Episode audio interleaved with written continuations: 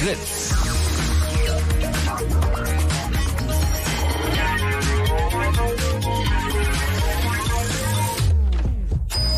Blue Moon.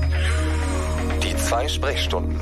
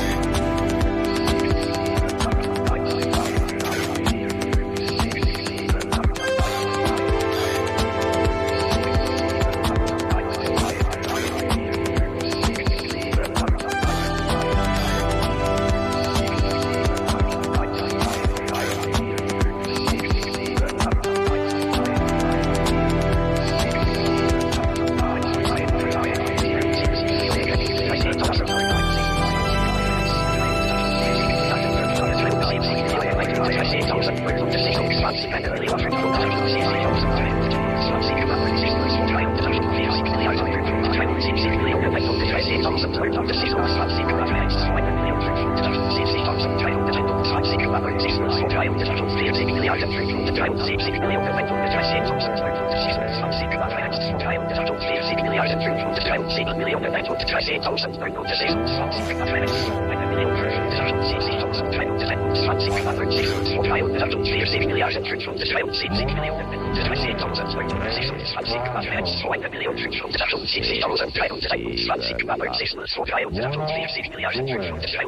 Diese Musik um diese Zeit an diesem Ort heißt, es ist Chaos Radio. Letzter Donnerstag im Monat, 30. Juni. Herzlich willkommen und zu Gast wie immer jemand hier bei Fritz, jemand vom Chaos Computer Club. Club, um Gottes Willen, jetzt werde ich bestimmt gleich gesteinigt von den Unmengen Leuten, äh, die im IRC-Chat zu dieser Sendung rum, äh, rumsitzen. Da könnt ihr auch gerne mitmachen. Ist auf FreeNote.net, der Channel Chaos Radio. Zu Gast auf jeden Fall hier vom Chaos Computer Club, Andreas Bog. Schönen guten Tag. Schönen guten Tag. Mitgebracht außerdem Nils Kopschetzky. Schönen guten Abend. Hallo, äh, seines Zeichens Volkswirtschaftswissenschaftler, ist das richtig? Volkswirt. Volkswirt. Einfach nur Volkswirt. Wozu braucht der Chaos Computer Club einen Volkswirt in einer Sendung? Herr Bog, mögen Sie das vielleicht kurz erklären? Ja, die heutige Sendung dreht sich um Geld, digitales Geld. Bitcoin ähm, hat ja eine große Welle erzeugt, sicherlich jeder schon mal gehört. Und ähm, wir haben das auch schon mehrfach diskutiert. Und jedes Mal kommt dann die Frage, ja, wie ist das denn nun mit der Geldmenge und äh, der Steuerung? Und ähm, ist das jetzt gut oder schlecht? Und was gibt es da für Philosophien? Wo kommt das Geld überhaupt her? Und weil wir dann alle immer da sitzen und sagen so, pff, ja... Dachten wir, wir probieren uns mal mit jemandem, der sich auskennt. Der sich auskennen muss quasi. Genau. Ja, du bist noch nicht ganz äh, fertig studiert, aber sozusagen auf dem besten Weg dahin, wenn ich es richtig äh, verstanden habe. Ja, also Volkswirtschaftslehre bin ich fertig. Okay. Der andere Teil noch nicht ganz. Ach, der andere, okay, das ist natürlich unwichtig in diesem Zusammenhang. Um Bitcoins geht es. Äh, oder Bitcoin, das ist die Streitfrage, wo ihr zum Beispiel heute auch anrufen könnt, 0, äh, 0331 70 97 110. Gibt es überhaupt eine Mehrzahl von Bitcoin mit einem S am Ende oder nicht? Das können wir heute noch abstimmen. Ich bin der Ansicht ja. Es gibt auch andere Leute, die sagen nein. Die wichtigere Frage ist aber, was sind Bitcoin oder was ist ein Bitcoin? Bitcoins überhaupt? Wo kommen die her? Was machen die? Wieso ist das eine Zahlweise im Netz? Ansatzpunkt ist, dass gesagt wurde, also Leute, wir haben das Internet und wir brauchen ähm, irgendwie was, das wir mal bezahlen können, was nicht den Standardweg geht. Der Standardweg ist ja, entweder ich habe eine Kreditkarte oder ich habe ein wie auch immer geartetes Bezahlsystem, wo ich mich aber einloggen muss mit einem Account und dann irgendwie da Geld hinkriegen.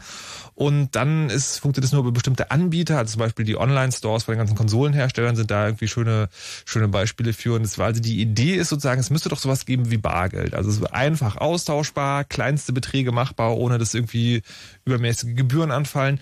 Möglicherweise sogar gleich noch anonym. All das wäre doch total geil. Und ähm, der Bitcoin ist zumindest angetreten mit dem Versprechen, also dem Heilsversprechen könnte man fast schon sagen, all diese Dinge möglicherweise möglich zu machen. Aber ob das klappt, wissen wir nicht. Wir müssen erst mal klären, wie es funktioniert. Herr Bog. Genau. Wie entsteht denn ein Bitcoin? Äh, magisch aus der Luft. oh, okay, ja, alles klar. Ähm, Geldentstehung ist auch ein spannendes Thema. Müssen wir später nochmal diskutieren, aber bleiben wir erstmal bei den Bitcoins. Ja?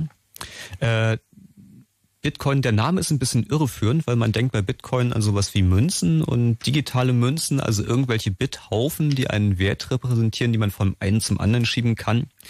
Ähm, das war meine spontane Assoziation, dass ich sagen. Es gibt so eine Art äh, verschlüsseltes Dateiding, was ich möglicherweise auch auf CDs brennen kann und das ist dann, die CD ist dann meine, meine neue Brieftasche. Ja, funktioniert leider nicht ganz so, weil wie ja, ja. jeder weiß, der sich schon mal ein bisschen länger im Internet rumgetrieben hat, äh, gibt es genau gar nichts, was einen Bithaufen daran hindert, kopiert zu werden, sodass man zwei identische Bithaufen hat. Mhm. Während man so eine echte Münze, also wenn man mal so klassisches Goldstück nimmt, ja, es ist relativ schwierig zu duplizieren. Da kann man nicht einfach zwei draus machen. Und von Bits kann man immer zwei Haufen draus machen. Und ähm, jetzt haben viele schlaue Leute lange drüber nachgedacht. Einer der ersten Ansätze war ähm, DigiCash Mitte der 90er.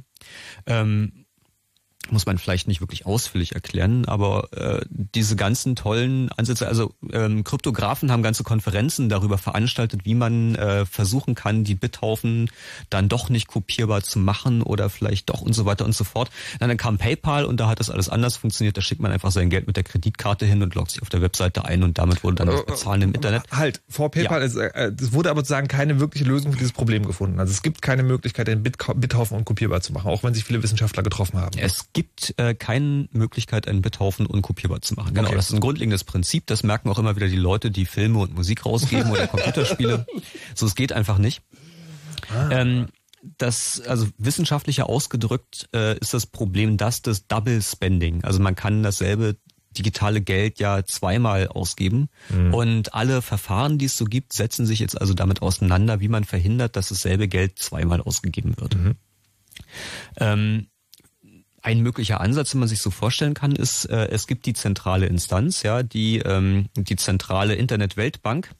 Und jeder, der bezahlen will, geht halt ähm, zum Händler und gibt dem seinen Bithaufen und der Händler geht dann mit dem Bithaufen zur zentralen Internet-Weltbank und sagt irgendwie, wurde diese Münze schon mal ausgegeben, ja oder nein? Und wenn die Weltbank dann sagt nein, dann hat die Bezahlung funktioniert. Wenn die Weltbank sagt ja, dann hat die Bezahlung nicht funktioniert. Und der Ansatz bei Bitcoin ist mehr oder weniger der Warte, Versuch, warte, warte, muss ich gleich nochmal reinhaken. Gute Idee, warum machen wir es nicht so? Weil dann gibt es die zentrale Internetbank. Und die ist sozusagen per se nicht vertrauenswürdig. Genau, also das ähm, gibt sozusagen eine Denkschule. Jetzt sind wir schon irgendwie äh, bei den philosophischen Grundlagen. Es mhm. gibt ähm, die äh, Anarchisten, ja, es gibt die Kryptoanarchisten, die ähm, in den letzten 20 Jahren viele viel Forschung im Internet gemacht haben, die der Meinung sind, zentral ist schlecht, dezentral ist besser. Oh. Und Bitcoin ist mehr oder weniger der Versuch, äh, ein Geldsystem zu schaffen, das ohne zentrale Instanz auskommt. Trotzdem soll sozusagen aber dieser Ansatz verfolgt werden, dass wenn ein Bezahlvorgang ähm, an den Start kommt, dass dann man irgendwo fragen kann, ist dieses Geld schon ausgegeben worden? Also sagen, der, der Ansatz ist da noch erhalten. Genau, den muss man, weil Bits lassen sich kopieren. Das ist mhm. eine grundlegende Einsicht. Okay, und, wer, wer, macht das dann? Also wer klärt das? Äh, das ist das Spannende dabei. Also das ähm, macht jeder. Das, also es gibt sozusagen nicht mehr die Zentralbank, sondern es gibt eine Peer-to-Peer-Zentralbank. Jeder ist die Zentralbank gleichzeitig. Äh, du siehst meine hochgezogenen Augenbrauen, meinen mhm. fragenden Gesichtsausdruck. Wie soll das funktionieren? Ja. ähm, technisch gesehen funktioniert das so, dass, also erstmal, es gibt gar keine Coins, sondern mhm. alles, was es gibt, ist ein Buchhaltungssystem, in dem es Konten gibt. Mhm. Und man kann von dem einen Konto auf das andere Konto Geld überweisen. Das funktioniert so, dass jedem Konto äh, eine Identität zugeordnet ist, eine Adresse und ähm, ein geheimer Schlüssel, mit dem man äh, Überweisungen unterschreiben kann. Also muss man sich echt vorstellen, wie bei der Bank, Überweisungsträger, man hat seine Quellkontonummer und seine Zielkontonummer und unterschreibt man drunter. Nur halt digital mit Standard ähm, kryptografischen Verfahren, mit asymmetrischen Schlüsseln. Ist das also ich, nur ganz grob gefragt, kann ich mir das vorstellen wie äh, PGP-Verschlüsselung bei E-Mail oder ist es was ganz, ganz anderes? Das ist ungefähr genau dasselbe, ja. Okay. Ungefähr genauso funktioniert das. Mhm. Und Jetzt hängen alle Leute, die einen solchen Bitcoin-Client haben, die also Bitcoin-Geld haben, in, einem, in einer großen Peer-to-Peer-Wolke. Ja, genauso wie das mit dem BitTorrent funktioniert in der großen Wolke, redet jeder mit seinen Nachbarn. Und wenn ich jetzt Geld überweise, dann schicke ich an alle meine Nachbarn äh, quasi eine Kopie dieses ähm, Überweisungsformulars mit meiner Unterschrift drauf. Okay. Und alle Clients haben eine ewige Liste, wo sie sich merken, welche Transaktionen passiert sind und welche nicht. Also eigentlich ein Buchhaltungssystem, wo jeder alle Überweisungen sieht, mehr oder weniger. Also ich, das ist so, im Prinzip könnte man es vergleichen mit, ähm, ich nehme einen Zettel, schreibe darauf in meiner unfälschbaren Handschrift, ich gebe dir einen Bitcoin, mhm. überreiche dir den und lasse irgendwie 40.000 Leute zugucken. Genau. Nämlich jeder, der auch Bitcoin hat, der kriegt eine Kopie von dem Zettel, damit jeder weiß, dass du mir gerade Geld gegeben hast. Damit ich weiter Geld geben kann. Jetzt könnte ich ja aber trotzdem hingehen und sagen, ich muss ja nur genug Leute davon überzeugen, dass es äh, Schnickschnack ist und äh, die bestätigen mir das trotzdem und dann habe ich ja doch wieder die Bits kopiert. Ähm, das ist richtig und an der Stelle äh, kommt sozusagen die geniale Erfindung, die das System möglich macht. Und zwar ähm, funktioniert das so, dass alle zehn Minuten etwa im Schnitt äh, quasi vom gesamten Netz ein Zeitstempel errechnet wird, wo alle bisher aufgelaufenen Transaktionen zusammengefasst werden, eine Unterschrift drunter, sodass keine Transaktionen entfernt oder hinzugefügt werden können. Mhm. Und ähm, die Überlegung ist jetzt, diese Unterschrift alle zehn Minuten unter die nächsten Transaktionen, äh, Blocks werden die genannt, also die Unterschrift oder den nächsten Block, die wird so schwierig gemacht, dass das ganze Netz, also alle Leute, die da mit drin hängen, ganz viel rechnen müssen, um diese Unterschrift zu finden. Und wenn jemand eine Transaktion fälschen will, muss er mehr Rechenleistung als der Rest des Netzes aufbringen. Das ist so die zentrale Idee. Aber wenn ich es richtig verstehe, ist es doch so, so, so ein Block ist ja dann sozusagen erst abgeschlossen, wenn diese zehn Minuten rum sind. Ne, das kommt drauf an. Das äh, variiert auch ein bisschen das nächste Mal, wenn jemand eine Unterschrift gefunden hat. Also es wird sozusagen künstlich schwierig gemacht, äh, mhm. äh, die Unterschrift für den Block zu erzeugen. Mhm. Und alle rechnen wie wild rum und wenn mal wieder jemand eine Lösung gefunden hat, dann wird der nächste Block erzeugt, wird sozusagen das nächste Stückchen des ewigen Logfiles weitergeschrieben. Aber wenn ich es richtig verstehe, ist es doch so sagen, dass dann, wenn die, wenn die nächste Unterschrift quasi gefunden wurde, dann ist äh, ein, ein Block von Transaktionen in der Vergangenheit dann festgelegt. Genau. Aber bis dahin ist er ja noch änderbar. Also bis jetzt Stempel. Bis dahin ist er noch änderbar. Also es dauert immer so ein bisschen, bis die Transaktion wirklich ankommt und jeder das glauben kann, weil es ausreichend ähm, sozusagen verewigt ist. Aber es gibt keine Möglichkeit, sozusagen im laufenden Block Dinge zu fälschen. Ähm, naja, du könntest, brauchst du die Unterschrift, um Transaktionen zu erzeugen. Und wenn du Geld zweimal ausgeben willst, dann musst du die Unterschrift ja wieder verschwinden lassen. Also sozusagen einmal überwiesenes Geld, mhm. da gibt's dann einen Überweisungsträger dazu. Mhm. Wenn ich jetzt äh, zweimal Geld ausgeben will, dann darf diese erste Überweisung nicht mehr im ewigen Logfile auftauchen. Und solange die Unterschrift noch nicht da ist, ähm, habe ich als Empfänger des Geldes keine Garantie dafür, dass es auch wirklich ankommt, dass es wirklich existiert. Dass ah, okay, also man könnte sich das so vorstellen, es gibt diesen Überweisungsvorgang, aber der gilt erst als getätigt, wenn sozusagen diese nächste Unterschrift, also wenn dieser Überweisungsvorgang in so einem Block drin ist, der auch unterschrieben wurde. Genau. Ah, verstehe. Wenn man sich jetzt so ein Bit-Client äh, installiert, dann sieht man das, wenn man so Über Überweisung tätigt. Also das ist ein Programm, äh, vielleicht für alle Leute, die das gar nicht äh, noch nicht ausprobiert haben selber, weil sie es nur gehört haben. Ähm, das ist ein ganz einfaches Programm, das kann man sich ganz einfach runterladen und starten und das funktioniert dann auch sofort. Man kriegt dann so eine kryptische Adresse. Das ist sozusagen seine die eine Bitcoin-Adresse, die man hat, kann man sich beliebig viele von generieren. Und wenn man damit so eine Überweisung tätigt, dann äh, erscheint die Anzahl der Confirmations, die, also der Leute, die das gesehen haben anscheinend. Nee, die Anzahl der Blocks, in Blocks. denen äh, die nachträglich, äh, also seit deiner Überweisung mhm. unterschrieben wurden. Also weil jeder Block enthält sozusagen die Unterschrift für den Block davor mit, die sind aneinander gehängt, wie so eine mhm. Kette. Mhm. Und gibt es eine bestimmte Anzahl, wo man sagt, jetzt wird es vertrauenswürdiger und jetzt ist, jetzt nicht? Ja, so das kommt immer drauf an, wie viel Geld man da nimmt. Ja, wenn es irgendwie kleine Beträge gibt, dann ist die erste in der Regel ausreichend, weil niemand die Rechenleistung dafür aufbringt. Wenn es um größere Beträge gibt, dann wartet man vielleicht schon mal fünf bis sechs Blocks. Ach so, das ist tatsächlich so, dass diese Rechenleistung so viel Ener also Energie oder was in Anspruch nimmt, dass es nicht lohnt, für kleine Beträge das anzuwerfen. Ja, für kleine Beträge lohnt sich das nicht. Also es geht dann eher drum große Beträge. Also man muss sich überlegen, da hängen äh, Zehntausende von Rechnern drin und mhm. man muss mehr Rechenleistung aufwenden, um eine Transaktion zu fälschen. Das tut man nicht für Centbeträge. Okay.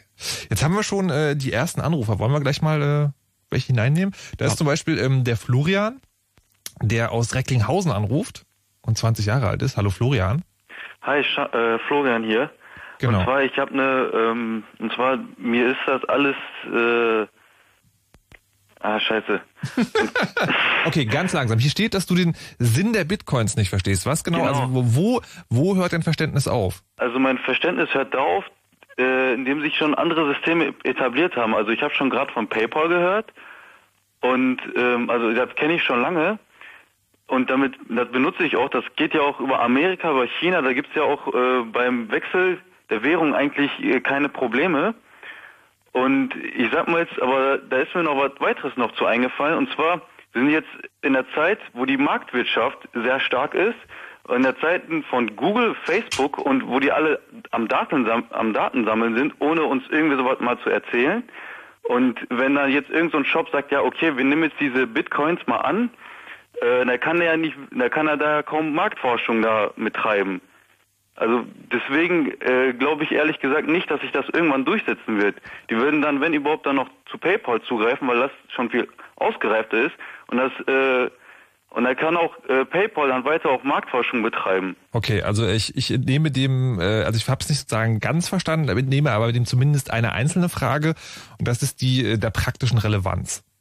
Also ist, ist sagen, äh, es gibt Bezahlsysteme im Netz, die einfach funktionieren und Bitcoin ist halt sozusagen noch etwas Sperriges. Warum, warum sozusagen interessieren sich Leute praktisch dafür? Also ich meine, als theoretisches Konzept okay, aber was ist der praktische Nutzen von Bitcoins? Ähm, also eins der Probleme, das ähm, per Design adressiert werden soll und das tatsächlich auch Leute betrifft, ist, dass bei PayPal halt die zentrale Instanz PayPal existiert, die mehr oder weniger nach Gutdünken entscheiden kann, ähm, mit wem sie Geschäfte macht und wem nicht. Also wenn man zum Beispiel ähm, sich nackig ausziehen und die Bilder dann im Internet verkaufen möchte, dann geht das nicht. Gibt es Leute, PayPal. die sowas tun? Habe ich gehört, ja. Oh mein Gott. Und ähm, ja, auch die Spenden für WikiLeaks zum Beispiel wurden von, äh, von PayPal blockiert. Ähm, es gab andere Fälle, wo äh, PayPal einfach gesagt hat, nö, ihr kriegt das Geld jetzt nicht wieder, weil eure Existenz, die glaube ich euch nicht. Also diese Abhängigkeit von einem zentralen Dienstleister, das ist das, was äh, Bitcoin adressieren soll. Das ist tatsächlich auch ein Problem da draußen. Also es geht sozusagen darum, äh, ein, also eigentlich ein System zu schaffen, wo niemand verbieten kann, irgendwas damit zu bezahlen, sondern was sozusagen genau diese, diese Bargeldidee steckt auch dahinter. Genau. Also wenn ich es dir gebe, dann ist es halt sozusagen okay.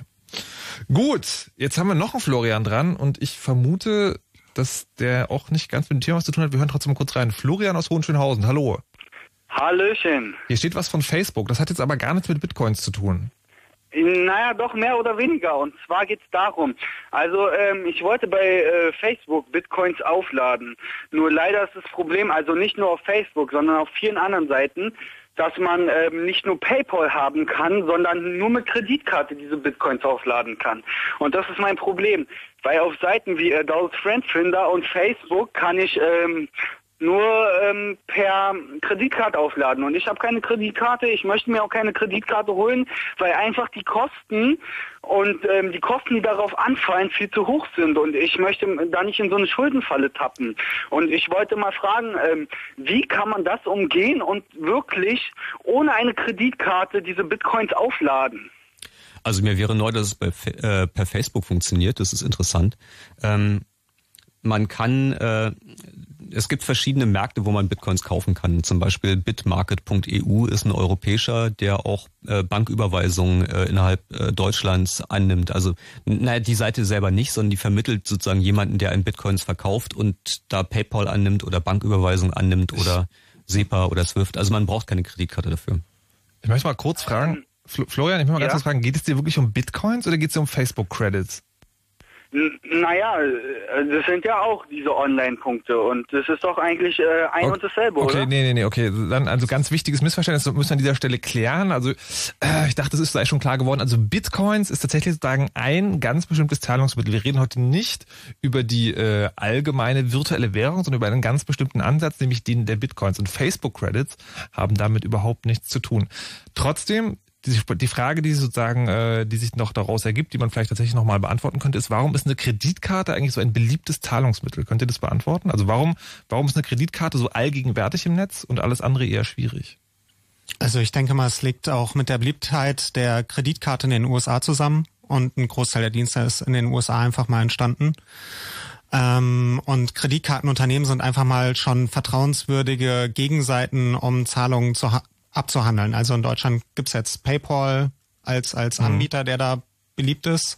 Ähm, aber in den USA sind es halt die Kreditkartenunternehmen und die sind um einiges weiter verbreitet als alles andere, was man auch merkt, also dass es dort halt nicht Überweisungen oder Einzugsverfahren so richtig gibt, ähm, sondern halt wirklich alles über Kreditkarte gemacht wird. Es liegt also tatsächlich äh, daran, dass ich, wenn ich als Händler jetzt losgehe und ein Bezahlungssystem an den Start bringen will, dann ist eine Kreditkarten-Company einfach sozusagen ein vertrauenswürdiger Handelspartner für mich. Genau. Sozusagen, der die Risiken minimiert, wenn ich jetzt irgendwie übers Netz zu Geld kommen will.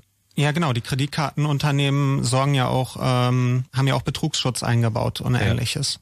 Okay. Der auch ganz schön teuer ist. Also ähm, die, die Tatsache, dass man eigentlich bloß diese 15 Zeichen braucht und noch so ein CVV-Code, um in der Kreditkarte einzukaufen, führt zu relativ hohen Missbrauchsquoten. Mhm. Und diese drei Prozent Gebühren, die man da zahlt, da geht bestimmt ein Prozent für äh, Fraud Detection und Fraud Prevention und ähm, ist mal wieder was passiert, muss man den Kunden sein Geld zurückzahlen drauf. Mhm. Gibt es denn so irgendwie gängige Wege, also mit nicht so eine Kreditkarte zu haben? Also was ich jetzt gerade dachte, es gibt ja Prepaid-Kreditkarten. Ist das so ein Weg, um dann so ein bisschen zu umgehen, oder? Ja, und man kann anonyme Prepaid-Kreditkarten mit Bitcoin kaufen. Ehrlich? Ja. Ja, okay, aber dann stehe ich wieder vor der Frage, wo kriege ich denn den Bitcoin her? Mit dem ich diese anonyme Prepaid-Kreditkarte bezahle. Ja, na, wie gesagt, man muss einfach jemanden finden, der ihm welche verkauft. Das geht in beliebigen Medien. Es gibt äh, IRC-Channels, es gibt Webseiten. Ähm, oder man kann sie meinen. Das hatten wir, glaube ich, noch nicht erwähnt. Mhm. Ähm, die wir, wir hatten ja das mit den Blogs. Ja, alle zehn Minuten kommt ein Blog dazu zur ewigen Liste. Es wird eine Unterschrift erstellt. Und derjenige, der äh, Nee, andersrum. Dafür muss viel Rechenzeit aufgewendet werden, um diese Blogs zu erzeugen, um diese Unterschrift zu erzeugen. Und um die Leute zu motivieren, das zu tun, bekommt derjenige, der es schafft, diese Unterschrift zu generieren, also dieses schwierige Problem zu lösen, dafür 50 Bitcoin. Die werden einfach aus der Luft erzeugt, die hängen dann da dran, man kann sich sozusagen als Belohnung nochmal 50 Bitcoin anheften. Wait, what? Also ich meine, wir haben also ein Geldsystem. Ja. Und das heißt, und im Geldsystem ist die, ist die Einheit jetzt ein Bitcoin. Mhm. Und immer wenn ich was mache, werden 50 neue erzeugt. Ja, alle zehn Minuten von dem, der äh, den Blog unterschrieben hat. Da, da, da, da habe ich das so eine totale Inflation dann. Da ist ja der Bitcoin einfach nichts wert, weil ich nicht mehr selber so ein Ding ausrechnen kann. Na, spannenderweise ist genau das Gegenteil der Fall, nämlich eine eingebaute Deflation. Ja. Äh, und zwar verringert sich die Menge Bitcoin, die man bekommt für die Unterschrift regelmäßig. Und das ist eine Systemgrenze eingebaut. Es werden nicht mehr als 21 Millionen Bitcoin überhaupt erzeugt. Okay, wir haben hier Einspruch von der Volkswirtseite. Ja, also die Inflation ist eingebaut, aber die ist ähm, relativ langsam. Man muss sich halt auch die Nachfrage anschauen. Die eingebaute Deflation entsteht dadurch, dass ähm, die Maximalmenge an Bitcoin, die erzeugt werden können, also das läuft ähm, grenzwertig an, dadurch, dass halt aktuell nur 50 Bit, immer 50 Bitcoin erzeugt werden. In ein paar Jahren werden immer nur 25 Bitcoin erzeugt und das wird immer weiter halbiert. Mhm. Ähm, dadurch wird das Geldmengenwachstum immer langsamer mhm. und ähm, läuft dann grenzwertig irgendwie bei 21 Millionen Bitcoins an. Ähm, und die, Def die Deflation liegt darin, dass halt real, also Realwährungen wie jetzt Dollar oder Euro weiterhin ähm, weiteren Geldmengenwachstum haben und mhm. dadurch ähm, Bitcoin im Verhältnis ähm, immer mehr wert werden, weil die halt nicht in der Geldmenge wachsen. Also weil der, der Bitcoin selber ist begrenzt. 21 Millionen äh, habt ihr gesagt, äh, gibt's schon, man kann ja irgendwie quasi ausrechnen, wann das soweit sein müsste? Dass es quasi keinen Bitcoin mehr gibt fürs Meinen. Gibt es ein Datum? Das müsste in 15 Jahren, das sollte man am besten mal nachgucken. Die Bitcoin-Kalypse? Naja, okay. man kann ja Bitcoin in acht Dezimalstellen teilen. Also das ist weitaus mehr als unsere Hundertstel Einheiten. Ja, das, das fand ich ganz spannend. Es gibt, das ist ja tatsächlich so, das wurde mir auch schon gesagt. Also Bitcoins kann man so sagen, also man kann 0,00001 Bitcoin ausgeben. Wenn ich versucht habe, eine Überweisung über diese Bitcoin zu machen, hieß es immer, ja, das, die Geldmenge ist zu klein, es kostet 0,01 Transaktionskosten. Da musst du dir einen neuen Client runterladen. Die Mindesttransaktionskosten wurden neulich gesenkt. Äh, heißt, was heißt neuen kleinen? Also einfach eine neue, neue Version der Software? Neue Softwareversion, ja. Und dann muss man sozusagen, äh, dann wird das immer wieder angepasst, oder wie? Das wird gelegentlich angepasst, ja. Also du konntest auch schon vorher einfach den Source Code ändern und deine Mindestgebühr senken oder nicht reintun. Aha. Man läuft dann halt immer Gefahr, wenn man keine Transaktionskosten, also es ist freiwillig, man kann freiwillig an seine Überweisung eine Transaktionsgebühr ranhängen. Ja. Und derjenige, der den Block berechnet, bekommt die Transaktionsgebühren als zusätzlichen äh, Bonus ausgezahlt. Ah, okay. Und äh, die Transaktionen gehen auch durch, wenn man da nichts dranhängt heutzutage. Und ähm, es ist aber absehbar, dass irgendwann, wenn die Anzahl Transaktionen größer wird, äh, die mit äh, Transaktionsgebühr dran bevorzugt werden, schneller durchgehen. Ah, das ist aber nicht mehr neutral. Nee, aber das ist so, kannst, kannst du bieten, ja. Wer, wer am meisten bietet, dessen Transaktion geht am schnellsten durch. Verstehe, verstehe. Ähm, was mich ja noch jetzt interessiert ist, ist, wer eigentlich dahinter steht. Jetzt wollte ich gerade fragen, ob jemand diese Transaktionskosten verdient, aber das ist anscheinend nicht der Fall, sondern es kriegt jemand, der, der den Block ausrechnet. Mhm. Aber steckt eigentlich jemand hinter diesem System? Also hat da irgendjemand was jetzt direkt von? Ähm, naja, die Leute, die es erfunden haben, waren natürlich auch die ersten, die beim Bitcoin Mining angefangen haben, also Bitcoin generiert haben und die haben jetzt äh, schon durchaus Zehntausende bis Hunderttausende Bitcoin rumzuliegen. Mhm. Und da haben sie verdient. Aber am aktuell laufenden System, da gibt es sozusagen nicht die zentrale Instanz, die davon profitiert, sondern jeder, der teilnimmt, äh, kann da gleichermaßen von profitieren. Also wenn äh, beim Mining äh, was verdienen oder eine Exchange-Seite aufmachen oder keine Ahnung, Socken verkaufen Socken verkaufen. Dazu kommen wir dann, würde ich sagen, gleich. Also wir haben jetzt schon mal gehört, Mining, da werden wir noch gleich nochmal genau drüber reden müssen. Also die Art und Weise, wie diese Unterschriften und diese Transaktionsblöcke generiert werden, die gleichzeitig auch wieder neue Bitcoins ins Spiel äh, bringen und die Möglichkeiten, wie man sonst noch an Bitcoins rankommt, das klären wir gleich.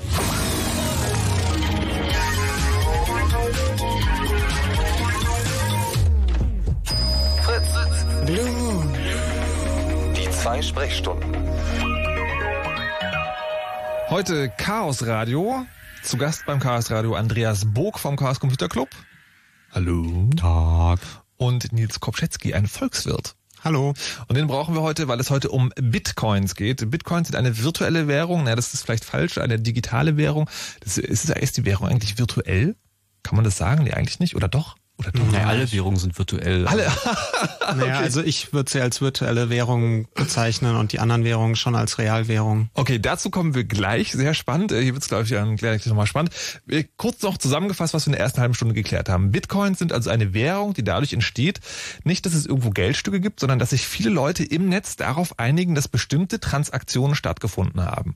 Und äh, um das sozusagen festzuhalten, diese Transaktionen für jeden verfolgbar zu machen, werden diese in sogenannten Blöcken kodiert und äh, man kann sich im Netz daran beteiligen, diese Blöcke sozusagen zu unterschreiben und jeder, der so eine Unterschrift ausrechnet, bekommt neue Bitcoins. Also ein System, das sich selber Geld generiert, allerdings nur eine endliche Menge, 21 Millionen soll es insgesamt geben, dann ist damit Schluss. Wir hatten übrigens gerade im Chat einen Experten, der gemeint hat, irgendwie es werden nie 21 Millionen werden, weil es sich ja asymptotisch annähert. Ähm, ist im Prinzip richtig, äh, aber da die Bitcoins ja keine beliebige Auflösung haben, sondern nur acht Nachkommastellen, wird irgendwann ein Punkt erreicht sein, wo sie nicht mehr werden. Und ähm, das wird ungefähr im Jahre 2000, ähm, was war das, 2140, also wir haben noch ein bisschen Zeit, ähm, wird es dann 20.999.999,9769 Bitcoin geben. Jetzt wissen wir es ganz genau. Mhm. Falls ihr dazu eine Frage habt, kann ich euch noch Folgendes empfehlen. Jetzt anrufen. 0331 70 97 110. So, und jetzt hatten wir gerade schon, ich wollte, also die Frage, die ich jetzt eigentlich äh, an Nils stellen wollte, ist, wir haben ein System, das sozusagen äh, darauf basiert, dass Leute gegenseitig unterschreiben, dass Transaktionen stattgefunden haben, wo der Wert also jetzt auf den ersten Blick völlig unklar ist. Und du meinst jetzt gerade schon, äh, Bitcoins, findest du, sind virtuell und anderes Geld ist real. Warum? Also ich würde anderes Geld als real bezeichnen, weil eine Institution, in dem Sinn ein Staat oder eine Zentralbank dahinter steht und ähm, das Geld, was ich in der Hand halte, die Verpflichtung gegenüber diesem Staat oder dieser Zentralbank ist, während ich bei Bitcoin eben keine Entität mehr dahinter stehen habe, sondern ähm, nur diese Datenbank, in dem halt also überhaupt keine Verpflichtungen mehr da sind. Ja, jetzt müssen wir ein bisschen spitzfindig werden. Also früher stand ja auf den Banknoten drauf, dass dem Überbringer eine bestimmte Menge Gold ausgezahlt wird. Ähm, ist ja mittlerweile abgeschafft, also Goldback-Währung gibt es nicht mehr. Also welche Verpflichtung steckt denn da dahinter, die der Staat eingegangen ist oder die Zentralbank, außer mir für meine bunten bedruckten Scheine andere bunte bedruckte Scheine zu geben? Naja, der Staat sagt ja schon, dass das Geld, ähm, dass das das Zahlungsmittel in seinem Land ist. Also man kann seine Steuern damit bezahlen, das macht es real. Zum Beispiel. Okay. Weil, also ich bin der Meinung, dass also auch anderes Geld ist ähm, eigentlich nur deswegen was wert, weil ausreichend viele Leute dran glauben. Da hast du nicht ganz unrecht. Also es liegt schon daran, dass ausreichend ähm, Leute daran glauben, aber das liegt eben daran, dass ähm, Institutionen dahinter stehen, die halt sagen, ähm, dass dieses Geld etwas wert ist, während bei Bitcoin eben die Datenbank dahinter steht ähm, natürlich gibt es jetzt Leute, die glauben, dass Bitcoin etwas wert ist, auch im Wechsel zu anderen, also zu Realwährungen wie dem Dollar oder dem Euro. Ähm, sonst gäbe es diese Exchanges nicht. Ähm, aber trotzdem denke ich, dass es keine Realwährung ist, weil halt diese Institution dahinter fehlt. Jetzt muss ich aber spitzfindig werden, weil in Zeiten der Inflation, ja, sagen wir mal Ende der 20er Jahre, da gab es auch diese bunten bedruckten Papierscheine, die von einer zentralen Institution rausgegeben wurden, die dahinter standen. Man konnte sich trotzdem nichts dafür kaufen, sondern für ein Päckchen Zigaretten oder eine Flasche Schnaps hat man was zu essen gekriegt und für die bunten bedruckten Papierscheine nicht. Natürlich, das kann passieren. Wenn der, wenn, wenn der Staat mystige Politik macht, ähm, dann kann das natürlich passieren. Bei Bitcoin kann das aber auch passieren, dass auf einmal die Leute der Meinung sind, ähm, akzeptiere ich nicht mehr und dann ist deine Bitcoin nichts mehr wert. Ja klar, aber das macht es halt für mich genauso real oder irreal wie äh, äh, sogenanntes echtes Geld. Also ja, wie gesagt, für mich ist halt der große Unterschied, dass die Institution dahinter steht. Aber was, was, was für einen Unterschied macht diese Institution? Also ähm, wenn ich euch beiden jetzt so zuhöre, als ich sage jetzt mal objektiver, völlig neutraler, unangenommener Beobachter, ähm, habe ich den Eindruck, das ist schon dasselbe. Und der Unterschied, den du machst, ist, dass du sagst, die Leute, die an eine Realgeldwährung glauben, haben einfach äh, quasi mehr Gewicht. Also du sagst, das ist naja, das, was ich jetzt gerade verstehe. Naja, es ist ja in einem Gesetzestext in, äh, festgeschrieben, welche Währung in einem Land als Zahlungsmittel gilt. Ja, aber sozusagen, aber wie viel, also wenn es hart auf hart kommt, wie, wie viel wert ist denn ein, ein Gesetzestext?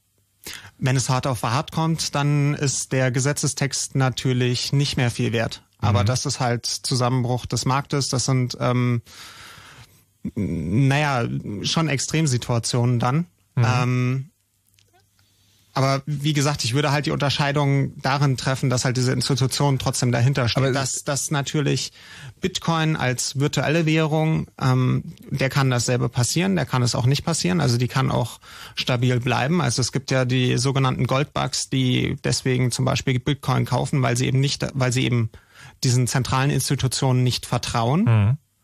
Ähm, aber ich denke halt, dass ein Großteil der Bevölkerung eben nicht dieser Ansicht ist. Also, aber im Prinzip ist das ein interessantes äh, Beispiel, weil hier die, glaube ich, die unterschiedlichen Perspektiven auf Finanzsysteme deutlich werden. Das nämlich, also, und ich würde sagen, das ist jetzt eher so Hacker-Mentalität, gerne ein System schaffen zu wollen, äh, das auch im Worst-Case-Szenario funktioniert. Ist hm, das ist natürlich richtig. Also etwas zu bauen, was ähm, zentrale Systeme haben immer das Problem der Angreifbarkeit der zentralen Institutionen. Ja, wenn die wegbricht, dann äh, fällt das System auseinander. Und das der, also der, der Goldstandard zum Beispiel. Ähm, ja, nicht, dass ich ein Fan von äh, Goldstandardwährung bin, äh, aber das gab sozusagen, bevor es die herausgebenden Institutionen gab, ähm, Gold und Silber als Währung. Und die haben auch ohne zentrale Institutionen funktioniert. Ähm, da gab es auch zentrale Institutionen. Das waren dann Fürsten und ähnliche, die gesagt haben, dass ihre Münzen, also dass ihre Münzen in ihrer Region als Zahlungsmittel gelten. Ja, in der Praxis angenommen wurde das Gold aber auch, also teilweise einfach dann eingeschmolzen und weiterverarbeitet. Also das war auch eine Entwicklung. Also es kam ja erst als ähm, sozusagen, es ging los mit Stücken Gold und irgendwann haben die Fürsten gesagt, na gut, ich präge jetzt hier mein Gesicht drauf als Garantie, dass das Gold auch gutes Gold ist und eine bestimmte Menge Gold. So, und das, ähm, also der, der Wert war sozusagen nicht das Gesicht da drauf, sondern das Gesicht da drauf war nur eine Aussage darüber, so eine Art Versprechen, dass auch die Menge des Goldes stimmt. Und also die, ich, ich würde das einfach nicht dran festmachen, dass nur äh, zentral, per zentrale Institution rausgegebenes Geld echtes Geld ist und alles andere kein echtes Geld. Ähm, die Frage ist halt, inwiefern man echtes Geld oder man diese real und virtuelle Währung unterscheiden will. Also ich sage zum Beispiel auch nicht, dass Bitcoin kein Geld ist. Ich würde nur zumindest aktuell die Unterscheidung treffen, um es halt von diesen zentral, also von diesen von von Staaten gesteuerten Währungen oder von Institutionen gesteuerten Währungen zu unterscheiden, würde ich es trotzdem als virtuelle Währung bezeichnen. Genauso wie ich die Linden-Dollars, auch wenn da ähm, die die äh, Linden Labs hinterstehen, als virtuelle Währung bezeichnen würde ähm, oder ähnliche Währungen, die halt aktuell nur im Internet existieren, wo ich kein Münz- oder Scheingeld am Schluss habe oder Giralkonten oder ähnliches. Also okay, was Giralkonten sind, würde das jetzt zu weit führen oder könntest du kurz erklären? Ein Girokonto. Ach so. Sag das doch, Herr Gott, Gel mal. Geld, das du auch nicht anfassen kannst, weil es nur in Rechnern digital existiert. Aber das ist echtes Geld, weil ähm, ja man kann zur Bank gehen und sich dafür Scheine geben lassen, ohne dass es hinterher anders heißt. Aber aber äh, genau. also ich, ich versuche, ich bin ja so ein schlimmer Hippie, ich versuche jetzt sagen, den, den Content zu finden. Ähm, ist es denn, ist es denn aber schon so, dass du sagst, äh, dass, äh, also du sagst ja, echtes Geld sagen ist echtes Geld, aber es ist auch aufgrund eines Axioms, also im Sinne, weil du sagst sozusagen, also weil diese Institutionen funktionieren müssen. Es ist unter einer Grundannahme, die man eigentlich auch nicht beweisen kann. Ähm, also es gab zum Beispiel eine virtuelle Währung, die zu einer realen Währung wurde in Brasilien. Mhm. Ähm, Brasilien hatte ähm, eine sehr hohe Inflation und daraufhin wurde als letzter Plan, der dann funktioniert hat, eine virtuelle Währung eingeführt, ähm, in der alles ausgepreist wurde. Ähm, also okay. es gab den, ähm, wie hieß der, URW, glaube ich. Ähm, man hatte halt eine Währung, die war in Woche eins war halt die Milch sieben Credits wert und in Woche zwei 14 Credits und in ähm, diese, diese virtuelle Währung, die Milch war in Woche eins eine virtuelle Währung, mhm. das Einheit wert und in Woche zwei dasselbe. Und das Ganze wurde dann so lange getrieben, bis die Bevölkerung wieder das Vertrauen drin hat, dass diese virtuelle Währung stabil ist. Mhm.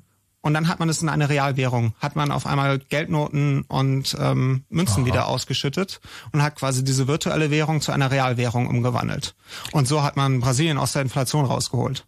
Okay, also real ist die Währung, wenn ausreichend viele Leute dran glauben. Ich glaube, das ist, äh, ja. damit also, bin ich einverstanden. Genau, also ja. was sagen, was, äh, um es nochmal auf den Punkt zu bringen, was genau müsste passieren, damit du sagst, Bitcoins ist eine reale Währung, also was du als Realwährung ich kann beim Bäcker mein Brötchen damit kaufen. So, jetzt hätten wir gerne den Typen, ähm, der, wir haben das äh, auf der Hinfahrt hier, wurde, kam das kurz auf, es gibt wohl angeblich in Kreuzberg einen Burgerladen, wo man mit Bitcoins Burger kaufen kann. Den gibt es ja ja, das, irgendjemand hatte das behauptet, der soll mal bitte hier anrufen. Äh, 0331 70 97 110. Also falls jetzt gerade jemand in einem Burgerladen steht und Bitcoins äh, mit Bitcoins bezahlt, den würden wir gerne hier am Telefon haben. Sofort! Ja, also hier. Jetzt anrufen. 0331 70 97 110. Okay, ähm, haben wir das. Also nicht wirklich, aber wir haben zu einem Punkt, wo wir sagen, so könnte man sich's vorstellen. Jetzt äh, nochmal zu den Mining zurück. Da gibt es also irgendwie Leute, die sagen, ähm, nee, beziehungsweise ihr habt das erklärt, Mining ist, äh, wir, wir äh, signieren diese Transaktionen, diese verschiedenen, die es gibt, mhm. und dafür kriege ich als Belohnung neue Bitcoins. Das heißt ja, man kann damit reich werden, oder? Ja, nicht mehr. Also wenn du das letztes Jahr gemacht hättest, wärst du jetzt schon stinkend reich, aber äh, da wir alle letztes Jahr noch keine Ahnung davon hatten, sind wir alle nicht stinkend reich. Und aber bis vor einem Monat oder zwei konnte man sich noch einen neuen PC, eine neue Grafikkarte damit äh, finanzieren. Momentan deckt es noch mehr als die Stromkosten. Man kann sich vielleicht noch einen Burger damit kaufen, einmal die Woche. Mhm. Aber mehr ist sozusagen schon nicht mehr drin. Nicht mehr so richtig, nein. Okay. Wie, wie, wie hat das funktioniert vorher? Wie hat das vorher geklappt? Weil es da die, so einfach war? Oder? Ja, genau. Die Schwierigkeit, äh, Bitcoin zu erzeugen, steigt. Also je mehr ähm, Rechenleistung im Netz da ist, desto schwieriger wird es, eine Unterschrift zu finden. Und als es einfach noch nicht so viele Leute gemacht haben, war man einfach öfter mal dran und hat so einen Block abgekriegt. Ah, verstehe. Das heißt, man ist sozusagen, man ist schneller an die Belohnung rangekommen, könnte man sich so vorstellen. Genau, man hat öfter mal den, äh, das losgezogen, den Hauptgewinn. Zusätzlich ist es natürlich auch zu einer Wertsteigerung der Bitcoin gegenüber anderen Währungen gekommen in dem Zeitraum. Also ja, aber das macht, müsste es ja dann eher sozusagen wieder erfolgversprechender machen zu meinen, weil der sagen die 50 die 50 Bitcoins, die ich gewinne, dann mehr wert sind. Naja, aber es sind halt auf einmal so viele Leute, dass die Schwierigkeit so stark angestiegen ah, ist, verstehe. dass es sich jetzt äh, im Verhältnis zum Wechselkurs nicht mehr lohnt. Oder nur noch wenig lohnt. Nicht okay. mehr so viel wie vor einem Jahr. Wir haben jetzt hier äh, jemand am Telefon, der behauptet, er würde das selber machen. Und zwar den Rudolf. Hallo. Äh, hi. Du, äh, du, du meinst Bitcoins, so heißt das ja am Fachsprech. Ja, das mache ich. Womit? Äh, mit dem PC, mit einer Grafikkarte. 5850. Okay, also ähm, du bist jetzt im, im, im Radio und müsstest es ein bisschen, also nicht nur in Zahlen sprechen. Du hast also dir einen normalen PC hingestellt und eine bestimmte Grafikkarte äh, dafür gekauft? Richtig. Oder, hatte, oder hattest du die schon? Die habe ich gekauft. Und äh, machst das wie lange? Äh, ein paar Wochen. Seit ein paar Wochen. Und hast schon wie viel damit verdient? Um, sieben, sieben bis acht Bitcoins. und hast du, hast du gemessen, wie viel Energie du verbraucht hast? Äh, ich denke, der Energieverbrauch ist ungefähr die Hälfte davon, von dem Wert. Okay, und dann hast du die, äh, die, die Technik gekauft. Das heißt, du kriegst es aber auf jeden Fall nicht mehr mit rein. Ähm, das wird sich zeigen, wie die Kursentwicklung ist. Wie weit äh, Geld, Geld aus der jetzigen ähm, Wirtschaft hineinfließt. Okay, das heißt, äh, du wirst es aber weiterhin tun und der Hoffnung, dass es irgendwie was dabei rumkommt. Oder tust du es auch aus Idealismus? Äh, ich schaue mir natürlich die Strompreise an und äh, was dabei rauskommt. Klar, wenn es sich nicht mehr lohnt, höre ich damit auf. Also in dem Moment. Äh, kommen wir, kommen wir zum Idealismus. Das ist viel spannender. Nämlich? Ähm, ich habe mich in den letzten Monaten und so mal damit beschäftigt, wie unser äh, Geldsystem Euro und so weiter aufgebaut ist. Und ähm, nun, äh, das ist ein, ich bin ein bisschen nervös. Also ähm, dieses Geldsystem, was wir haben, pumpt, pumpt unsere Arbeitskraft und unseren Besitz von unten nach oben in die Hände von äh, Bankern und anderen reichen Leuten. Das kann man ähm, sehr leicht feststellen, wenn man ein bisschen tiefer eindringt in die Materie. Bist du noch dran? Ja, ja, wir, ja, wir, wir, ja, ja. wir fragen uns so gerade sagen, worauf du hinaus willst. Äh, Bitcoin ist der absolute Gegenentwurf dazu. Inwiefern? Bitcoin, Bitcoin ist äh, die Bedrohung für das Bankensystem, die ähm, Fallsharing für die Unterhaltungsindustrie gewesen ist. Okay, und wie kommst du zu diesem kühnen Schluss? Ähm, naja, das steckt noch alles in den Kinderschuhen, aber die äh, Eigenschaften von Bitcoin sind, ähm, mein Gott, bin ich nervös. Unglaublich. okay, Rudolf, äh, dann äh, würde ich sagen, ich, ich verstehe das sehr gut, ähm, aber der, der Punkt ist ja klar geworden. Ähm, Bitcoin eine Bedrohung für das Bankensystem. Ähm, Andreas, ja? Ist es, ist es auch einer der Pläne, die dahinter stecken? Also ich glaube, äh, zumindest ein Teil der Leute, die das initiiert haben, sehen das ganz genauso und es ist ihre erklärte Mission, äh, dieses Bankensystem äh, mal äh, ein bisschen in die Schranken zu weisen, Schrägstrich vom Planeten zu entsorgen. Ob das so realistisch ist, da gibt's geteilte Meinungen. Also auf jeden Fall ist, ist das der Ansatz, der dahinter steckt. Keine zentrale Instanz mehr, keine zentrale Macht mehr. Ja, aber ich meine, das ist ja sagen, es ist ja ganz schön, dieses, dieses Bitcoin-System äh, irgendwie so ähm, also als, als Experiment sehe ich das eigentlich eher sozusagen als Versuchsanstalt und möglicherweise auch äh, neben, also eine Möglichkeit, um Dinge zu bezahlen. Aber es ist, kann das, also gibt es da wirklich einen Hebel, wo so ein System tatsächlich das Bankensystem beeinflussen kann überhaupt? Naja, man darf nicht vergessen, dass ungefähr 30 Prozent der Weltwirtschaft Schattenwirtschaft sind. Das heißt, die sowieso schon ähm, mehr oder weniger an den offiziellen Kanälen vorbeifließen. Und ähm, die momentan noch irgendwie Geldwäsche nennt man das, glaube ich, durch dieses Bankensystem durchgeschleust werden, mehr oder weniger. Und da ist natürlich eine Menge Umsatz dahinter, da ist eine Menge Potenzial dahinter, die äh, dafür sorgen könnten, dass so ein System abhebt. Du meinst also, die bösen Leute TM sorgen dafür, dass es einfach zur Realität wird? Das ist jetzt, ähm, da muss man, glaube ich, weiter ausholen. Man könnte erstmal sagen, im Prinzip ja. Ähm, ob das jetzt die bösen Leute sind oder die guten Leute sind, hängt ein bisschen vom Standpunkt ab. Es gibt auch Leute, die sagen, naja, wenn man das mit den Drogen endlich mal legalisieren würde, dann gibt es nicht so viele böse Leute, die sich darum kümmern würden. Ähm, es gibt natürlich genauso die Anarchisten, die sagen, auch Staaten sind scheiße und irgendwie dann ähm, kann man das mit den Steuerzahlen auch gleich bleiben lassen. Dann gibt es andere, die sagen, ob ich jetzt irgendwie Bitcoin oder Euro, Steuern sind Steuern, das wird schon funktionieren. Mhm. Ähm, Bundesregierung hat ja auch gleich einen Vorschuss gemacht, ein neues Gesetz vorgelegt, dass also das Umtauschen von, ähm, ich benutze jetzt mal die Terminologie, Realwährungen gegen virtuelle Währungen auf jeden Fall anzeigepflichtig ist. Also wenn man jemanden Bitcoin verkauft, so der Gesetzesvorschlag, dann soll man ab sofort seine Identität feststellen müssen dann wäre das ganze System so ein bisschen hinfällig, oder?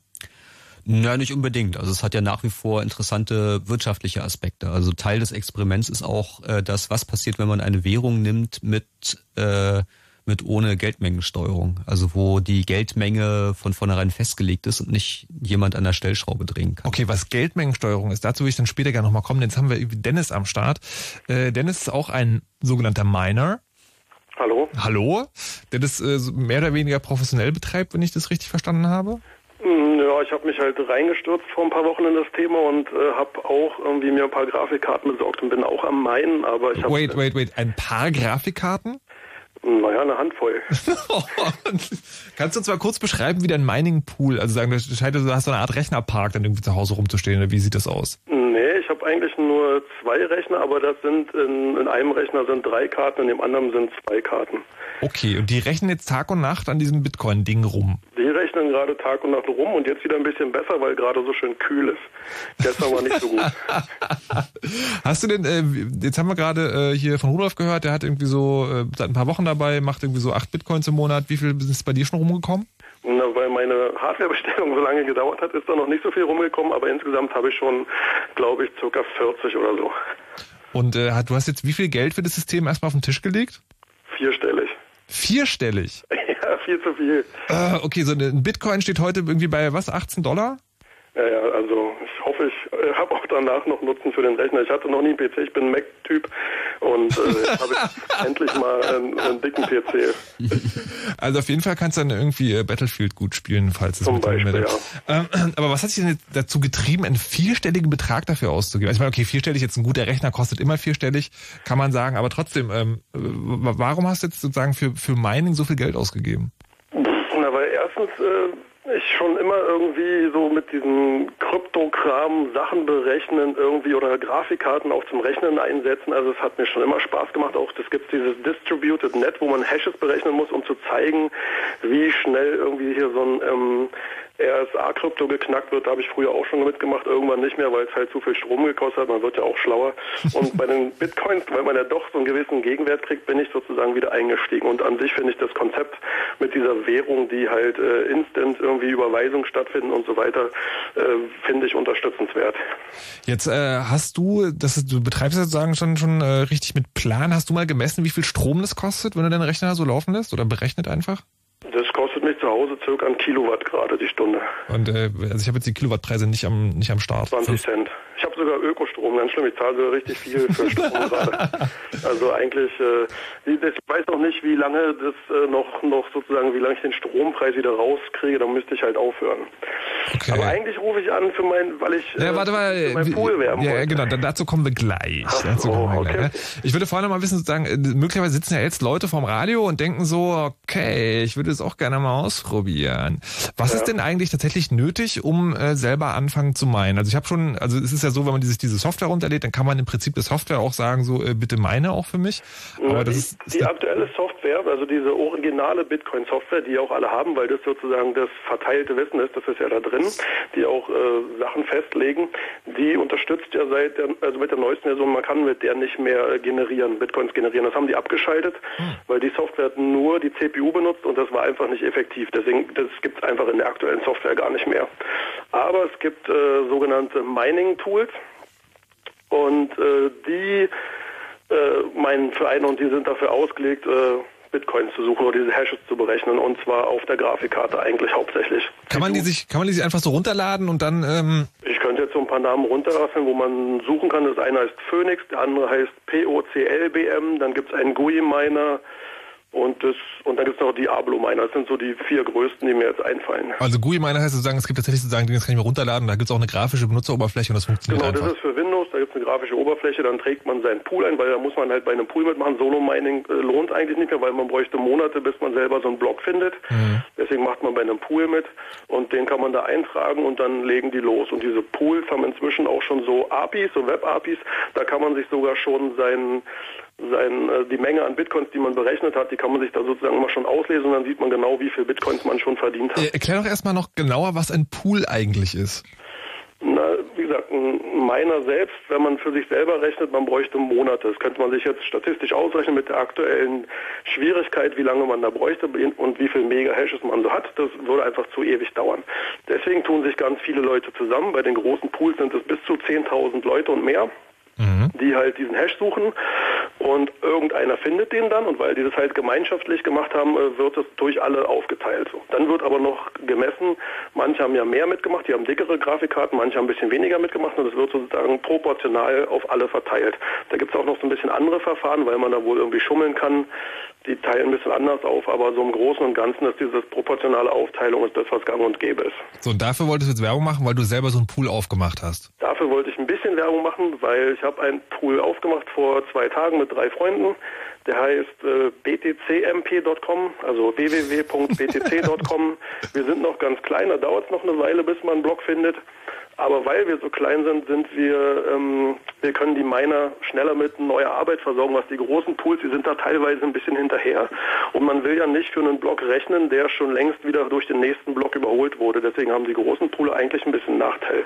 Und man will auch nicht, das kann der Andreas vielleicht noch erklären, dass so ein Pool mehr als 50 Prozent des gesamten Hashing-Powers hat, weil dann könnte er sozusagen die, die Bitcoin-Macht übernehmen. Das will man eigentlich auch verhindern. Das heißt, sozusagen, das heißt, man will auch, äh, man, also ich mal kurz das um runterzubrechen, man will also sagen, viele kleine Pools lieber Eigentlich- als einen großen. Eigentlich schon, ja. Was, sag, was sagst du denn, was ist eine gute Poolgröße? Also wie viele Leute sollen da mitmachen? Na, wie viele Leute kann man ja nicht sagen, aber Ja, von dem gesamten Hashing-Power würde ich sagen mal so 10 Prozent. Aber da gibt es welche, die, die erreichen schon 30 Prozent der gesamten Hashing-Power und das ist eigentlich ein bisschen zu viel. Okay, äh, um das mal anschaulich zu machen, wie viele Leute mit deinem Setup wären das? Also zwei Rechner mit fünf Grafikkarten insgesamt? Über den Daumen gepeilt. Da müsste ich 10, erst mal 100? durchrechnen, das kann ich so schnell nicht, nicht Ah, durchrechnen. ah. Ich glaube zurzeit sind es 12 Terahash, äh, 10 Prozent davon sind dann 120, nee 1,2 Okay, also so schnell geht es nicht. 1000 Leute, sagen wir mal. Okay, na gut, dann also könnt ihr ein bisschen wachsen mit eurem Pool. Ähm, das letzte, was ich fragen will, ich habe gehört, sagen, es gibt nur eine bestimmte Sorte von Grafikkarten, die sich lohnen, wenn man das machen will. Welche ist es? Ja, äh, das ist jetzt ein bisschen dann aber Firmenwerbung. Es ist halt so, dass Nvidia, die sind zwar für Renderfarmen sehr gut, weil sie haben halt äh, Floating Power, Power für Rendering, aber sie haben halt keinen Integer, sind sie nicht so gut. Und bei Krypto braucht man halt Integer und da sind die AMD-Karten einfach viel, viel besser. Das Das heißt, die sind hauptsächlich äh, genutzt. Und dann ist aber noch so, dass die neueste Serie von ist, ist die 6000er Serie. Da hat AMD auch ein bisschen was umgestellt. Wahrscheinlich sind sie auch dann Richtung mehr äh, Floating Power gegangen für die Rendering-Farmen. Deswegen ist die 5000er Serie von AMD eigentlich viel besser geeignet als die 6000er. Auch Wie- sind die da die Preise besser. Wie, wie, also klar, alte Grafikkarten sind billiger, ähm, Genau. aber wie, wie viel, ähm, sozusagen, wie krass ist der Unterschied sozusagen von diesen Grafikkarten, von denen du jetzt gesprochen hast, bis zum nächsten lohnenswerten Einkauf? Also sind die wirklich so viel besser oder sind die so ein bisschen besser? Im Vergleich zu welchen jetzt? Naja, was auch immer danach kommt. Also nach dieser, du hast ja gerade gesagt, die 5000er Reihe von AMD ist die Ach beste. so, äh, der, der Unterschied zwischen der 5000er und der 6000er Reihe ist, weiß nicht, würde ich jetzt mal sagen 10, 20 Prozent, aber die 5000er Reihe ist einfach billiger. Aha. Wenn nicht jetzt schon alle weggekauft werden auf Ebay und auf dem Markt. Also ich glaube, die Preise sind inzwischen, haben sich angeglichen. Vielleicht stimmt die Aussage sozusagen jetzt auch gar nicht mehr. Okay. Aber der Unterschied zu Nvidia ist, würde ich fast sagen, 1 zu 8 oder so. Also Und, und, und eine dicke, eine dicke CPU zu haben, also einfach einen dicken Prozessor hilft da überhaupt gar nicht. überhaupt gar nicht, nee. Also ich Okay. habe zu Hause drei Karten und die kleinste CPU, die ich kriegen konnte und die kann das locker abarbeiten. Die ist irgendwie bei 2, 3 Prozent Last. Also CPU wird überhaupt gar nicht mehr benötigt. Alles klar, so kann's gehen. Die arme CPU, ganz arbeitslos. Dennis, Ja. vielen Dank Ja, danke und viel auch. Spaß beim Meinen. Jo, danke. Bis Tschüss. dann, tschüss. Ich habe gerade mal nachgeguckt, ähm, die 5800er Serie, also die 58XX, die sind ausverkauft, die gibt's nicht mehr. Also da habe ich vor vier Wochen noch für 150 Euro so eine Karte geschossen Ja. und mittlerweile komplett vom Markt weg. Das ist ja unglaublich. Das war doch das letzte Mal, ich überlege gerade, es gab schon mal eine Situation, wo irgendwas äh, mit, mit äh, also irgendwas auch so CCT-Umfeld am Start war, wo dann irgendwelche Hardware weg war. Ich, war das das irgendwas mit GSM-Scannern oder sowas? Das waren Decked-Karten, Deckt, so genau. PC-Card ähm, Deckmodule, die es äh, für 30 Euro oder so auf Ebay gab, bis dann die Software rauskam und dann waren sie spontan alle weg und haben Genau. 200 gekostet. da konnte man irgendwie, also das war irgendwie, das war die Hardware, mit der man Decktelefone abhören konnte. Genau. Und äh, genau, die war dann relativ schnell weg vom Markt. Das ist ja alles unglaublich. Und wir werden uns gleich in der nächsten Stunde auch noch ganz genau damit beschäftigen. Jetzt erstmal eine kurze Pause hier im Blue Moon. Fritz.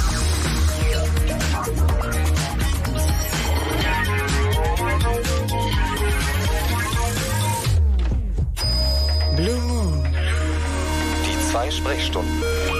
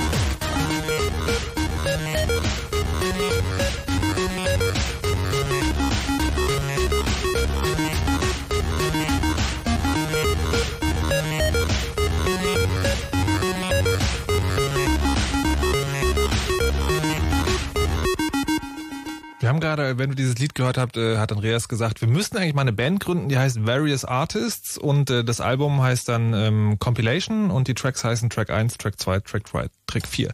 Der Typ heißt so ähnlich. Random, Hux Flux Deluxe heißt äh, der Song und den hat der Nils hier angeschleppt. Warum? Was ist das? Wo hast du das her? Was ähm, soll das hier? Aus dem bösen Internet. ah! Steckt meiner 5-Sterne-Liste drin und ähm, Chiptunes sind toll. Ist Creative Commons Musik natürlich. Könnt ihr euch also auch einfach runterladen, müsst einfach nur mal den Namen googeln. Ähm, ihr seid nämlich hier im Chaos Radio. Und da geht es heute um Bitcoins. Wir haben heute schon darüber gesprochen, was das ist und wie man das macht vor allem. Das ist also eine, eine ja, ich sage jetzt mal virtuelle Währung. Also das heißt nicht, dass es die nicht gibt, aber das heißt, dass die vor allem im Netz äh, existiert. Wir verwenden den Begriff mal dafür. Und ähm, die soll, ähm, ja, die wird berechnet dadurch, dass viele Leute sagen, okay, äh, wir beobachten alle Transaktionen, die stattfinden und wenn du dem anderen einen Bitcoin gibst, dann schreiben das alle auf und dann äh, ist das sozusagen, dadurch wird das real. Und das wird auch irgendwie berechnet und dadurch können Leute rum wieder Geld verdienen. Und es ist tatsächlich so, dass ich sagen muss, jetzt ist der Punkt gekommen, wo ich es nicht nochmal ganz von vorne erklären kann, ohne die ganze Sendung nochmal anzufangen. Das heißt, wenn ihr jetzt gerade einsteigt und euch das zu bunt wird, dann hört den Podcast von diesem Blue Moon. Den gibt's ungefähr so eine Stunde nach der Sendung auf fritz.de, wenn die Seite wieder funktioniert und äh, dann gibt's das da. Dann könnt ihr das doch mal ganz von vorne anhören. So, wir waren jetzt stehen geblieben. Ähm, beim Mining, beziehungsweise das hatten wir abgeschlossen. Und wir hatten vorhin kurz drüber gesprochen, dass es, ähm, also wir hatten ja den Unterschied zwischen virtueller und realer Währung gemacht und äh, Nils, der Volkswirt, der heute hier ist, äh, mit Andreas Burg vom Chaos Computer Club, hat ja gesagt, ja, also wenn man damit Geld beim Bäcker, also wenn man mit dem virtuellen Geld beim Bäcker bezahlen kann, dann wird es real. Er hat jetzt schon präzisiert, wenn man bei jedem Bäcker damit bezahlen kann. Und das muss er nämlich tun, denn es gibt in Berlin angeblich schon einen Laden, bei dem man mit Bitcoins, also dieser virtuellen Währung, tatsächlich bezahlen kann. Und angeblich ist jetzt äh, aus diesem Laden jemand hier am Telefon. Hallo Jörg. Jo, hallo, schönen guten Abend, Markus. Guten Abend. Du hast, also was, was hast du? Ähm, äh, was habe ich? Ähm, du hast irgendwie einen Laden.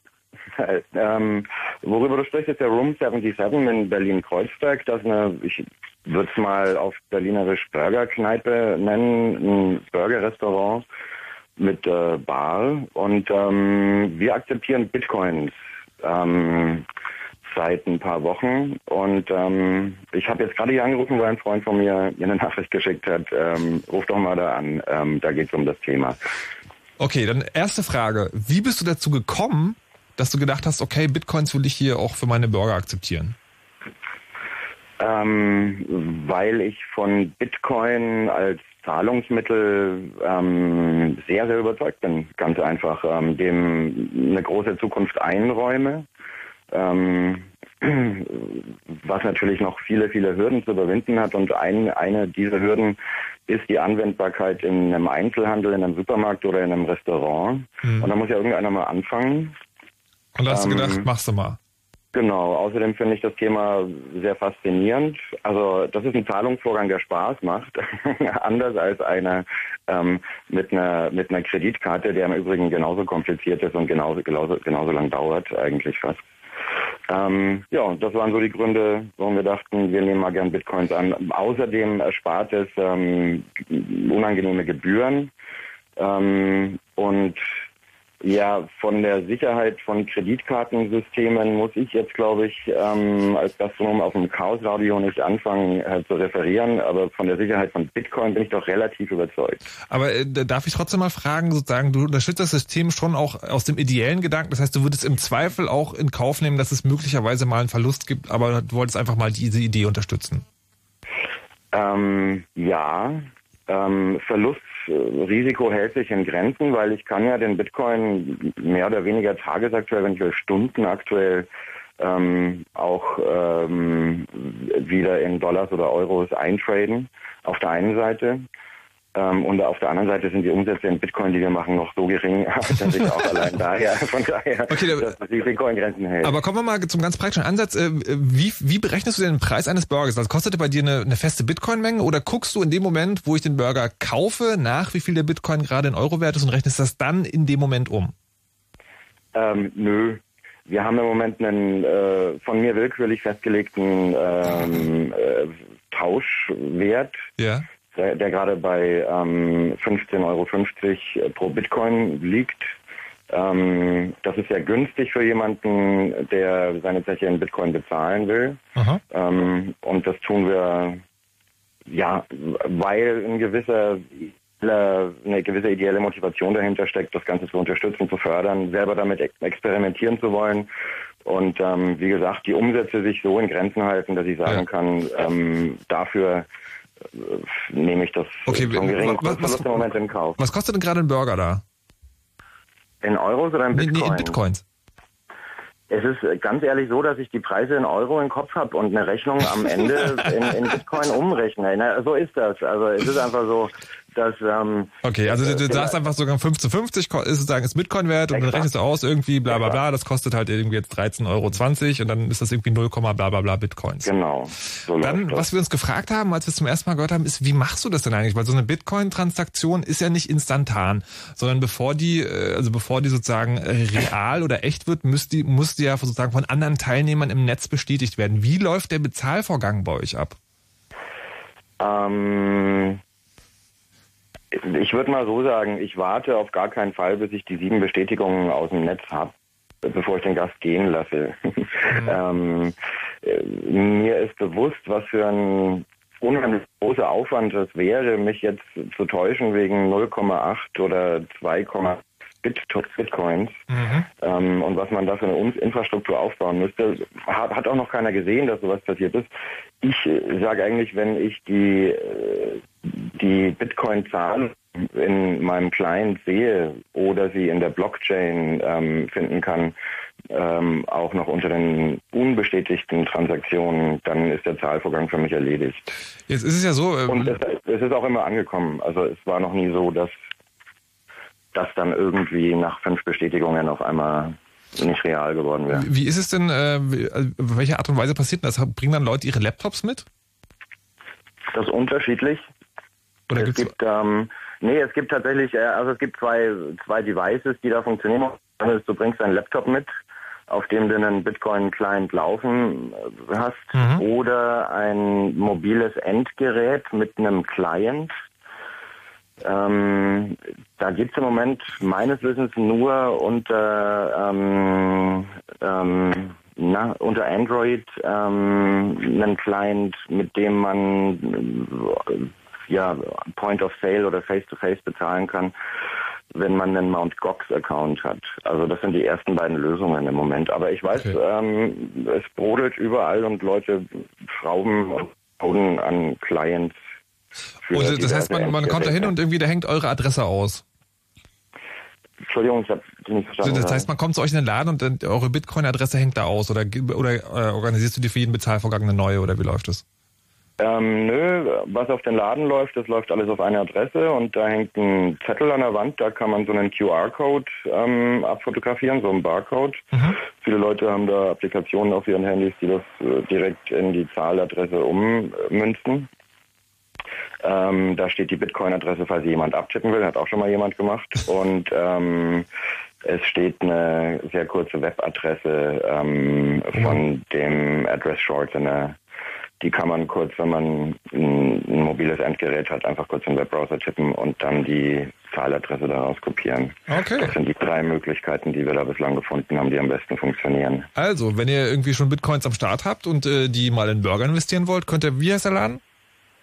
Das ist der Room 77 in äh, Kreuzberg auf dem Gräfekiez, Gräfestraße 77. Könnt ihr mal gucken gehen. Da kann man schon mit Bitcoin bezahlen. Jetzt habe ich Hunger auf Burger.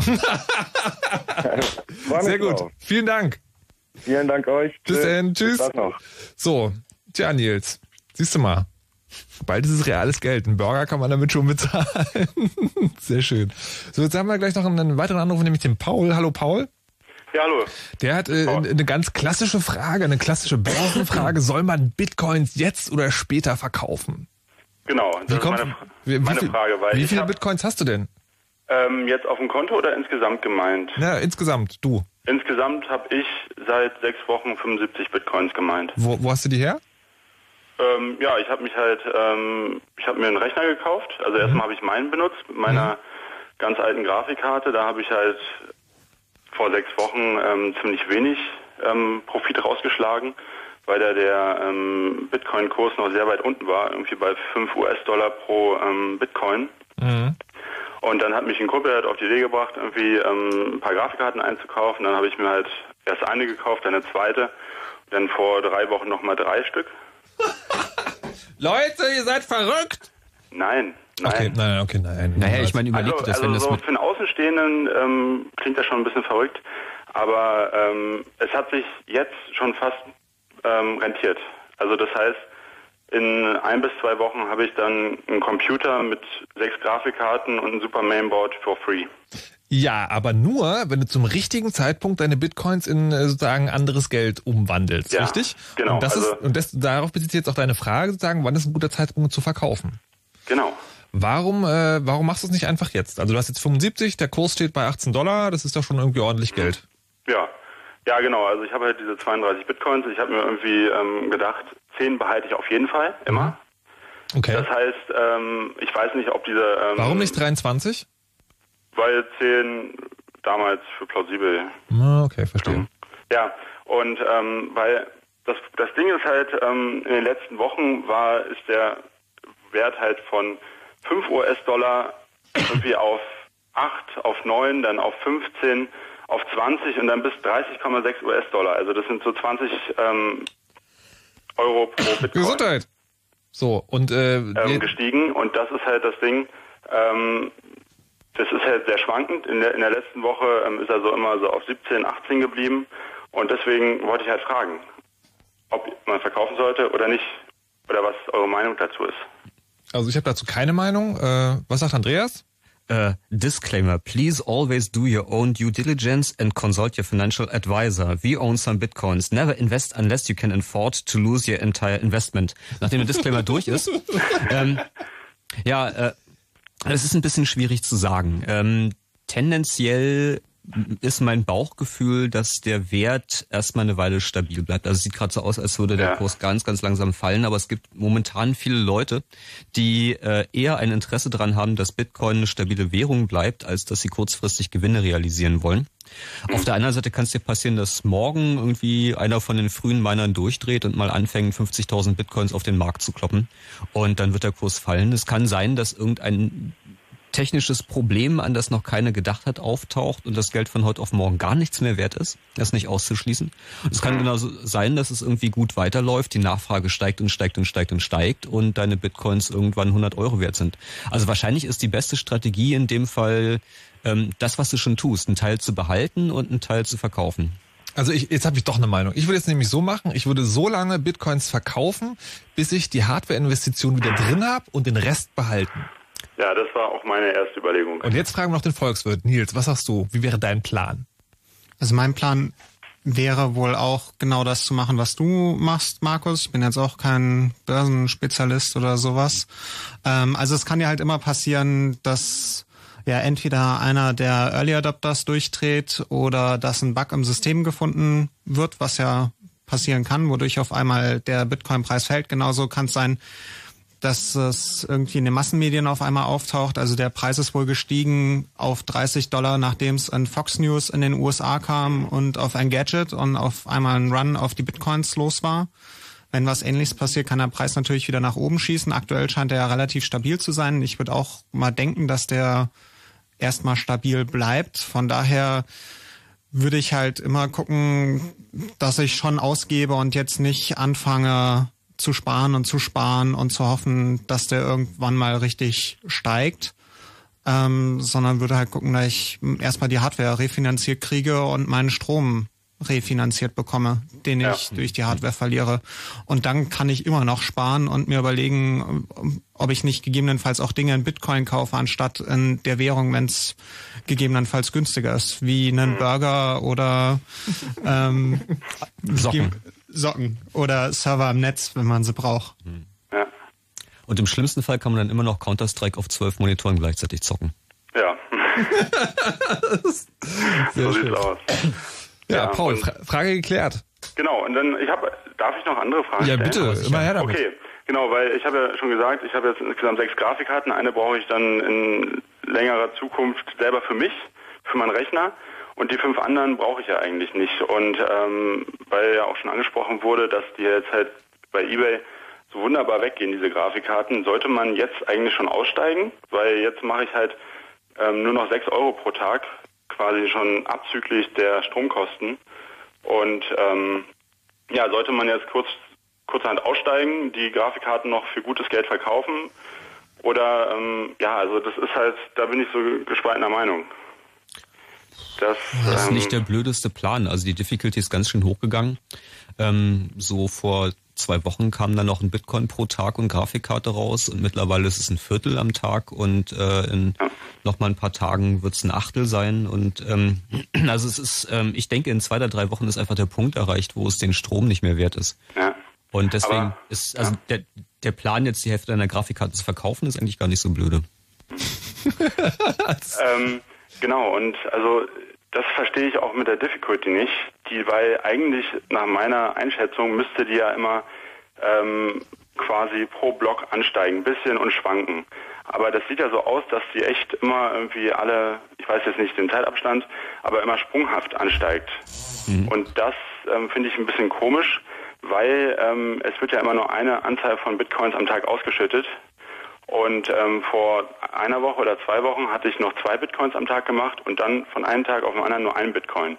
Mhm. Und diese Differenz muss ja irgendwo bleiben. Das ist ja nicht so, dass irgendein riesen Mining Pool ähm, angefangen hat und die anderen sich ähm, das, abgreift. Äh, das Problem ist, dass du sozusagen, wenn du von Block zu Block die Schwierigkeit erhöhst, hast du ein Problem zu berechnen, wie hoch die Schwierigkeit denn jetzt sein muss. Ja. Also die Idee ist ja sozusagen, dass man im Schnitt alle zehn Minuten einen neuen Block haben will.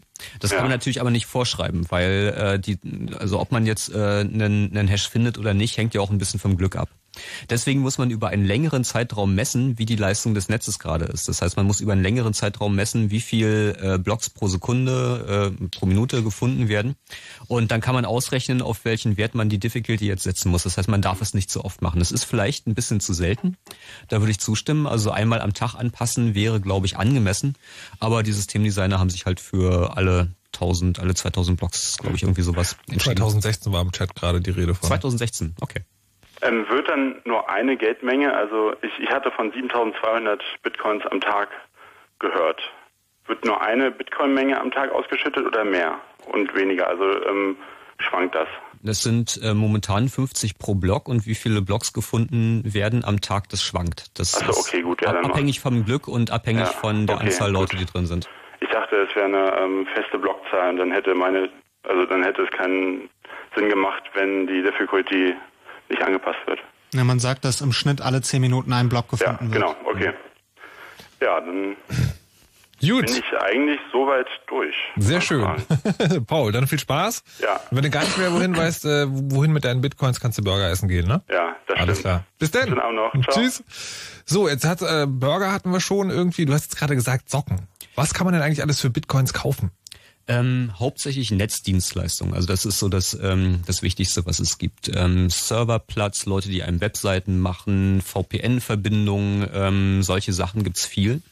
Ähm, die Socken hatte ich erwähnt, weil das äh, der, der Typ, der neben einem der Hauptprogrammierer der Software wohnt, der macht äh, Alpaka-Socken. Das muss ganz tolle Wolle sein und ganz tolle Socken. Auf jeden Fall hat er den irgendwann relativ früh überzeugt, doch irgendwie auch seine Socken für Bitcoins zu verkaufen. Und das ist also das ist sozusagen das kanonische Beispiel für man kann auch, es ist richtiges Geld, weil man kann richtige Sachen damit kaufen. Na was denn? Na Socken. und Burger. Socken und Burger.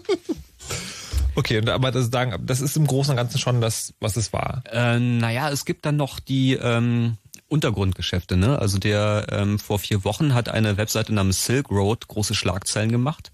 Ähm, und das ist so eine Art Ebay für Drogen. Da kann man also tatsächlich für Bitcoin Drogen kaufen.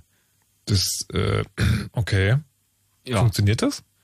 Äh, gewöhnlich gut unterrichtete Kreise behaupten ja. okay, gut. Wo wir gleich zum, äh, zu einem nächsten spannenden Ding kommen, der Anonymität. Mhm. Das ist ja ähm, also eine Hoffnung, die damit verbunden wird eigentlich. Ja? Also wir wollen also beziehungsweise die grundlegende Idee, die hinter dem System steht, war ja zu sagen, wir wollen sowas ähnliches wie Bargeld. Und das ist die Eigenschaft von Bargeld ist ja tatsächlich, ähm, es ist anonym, weil diese Scheine sind zwar irgendwie einzeln und äh, durchgehend nummeriert, aber das verfolgt ja keiner, wo die so lang wandern. Zumindest über einen großen Teil nicht. Ähm, Jetzt haben wir hier aber ein System, was darauf basiert, dass sich alle Leute zu jeder Zeit ganz genau aufschreiben, wer welchen Bitcoin wohin schiebt. Das heißt, das ist ja eigentlich die totale Überwachung, hat mit Anonymität überhaupt nichts zu tun. Ja, das ist richtig. Anonymität war als Designkriterium offensichtlich nicht so wichtig wie die Tatsache, dass es keine zentrale Instanz gibt. Ähm, ich hatte von erwähnt, ähm, in den 90ern gab es DigiCash, äh, einen anderen Versuch, digitales Geld zu schaffen. Und da war es andersrum. Da gab es also eine zentrale Instanz. Dafür war das Geld wirklich anonym.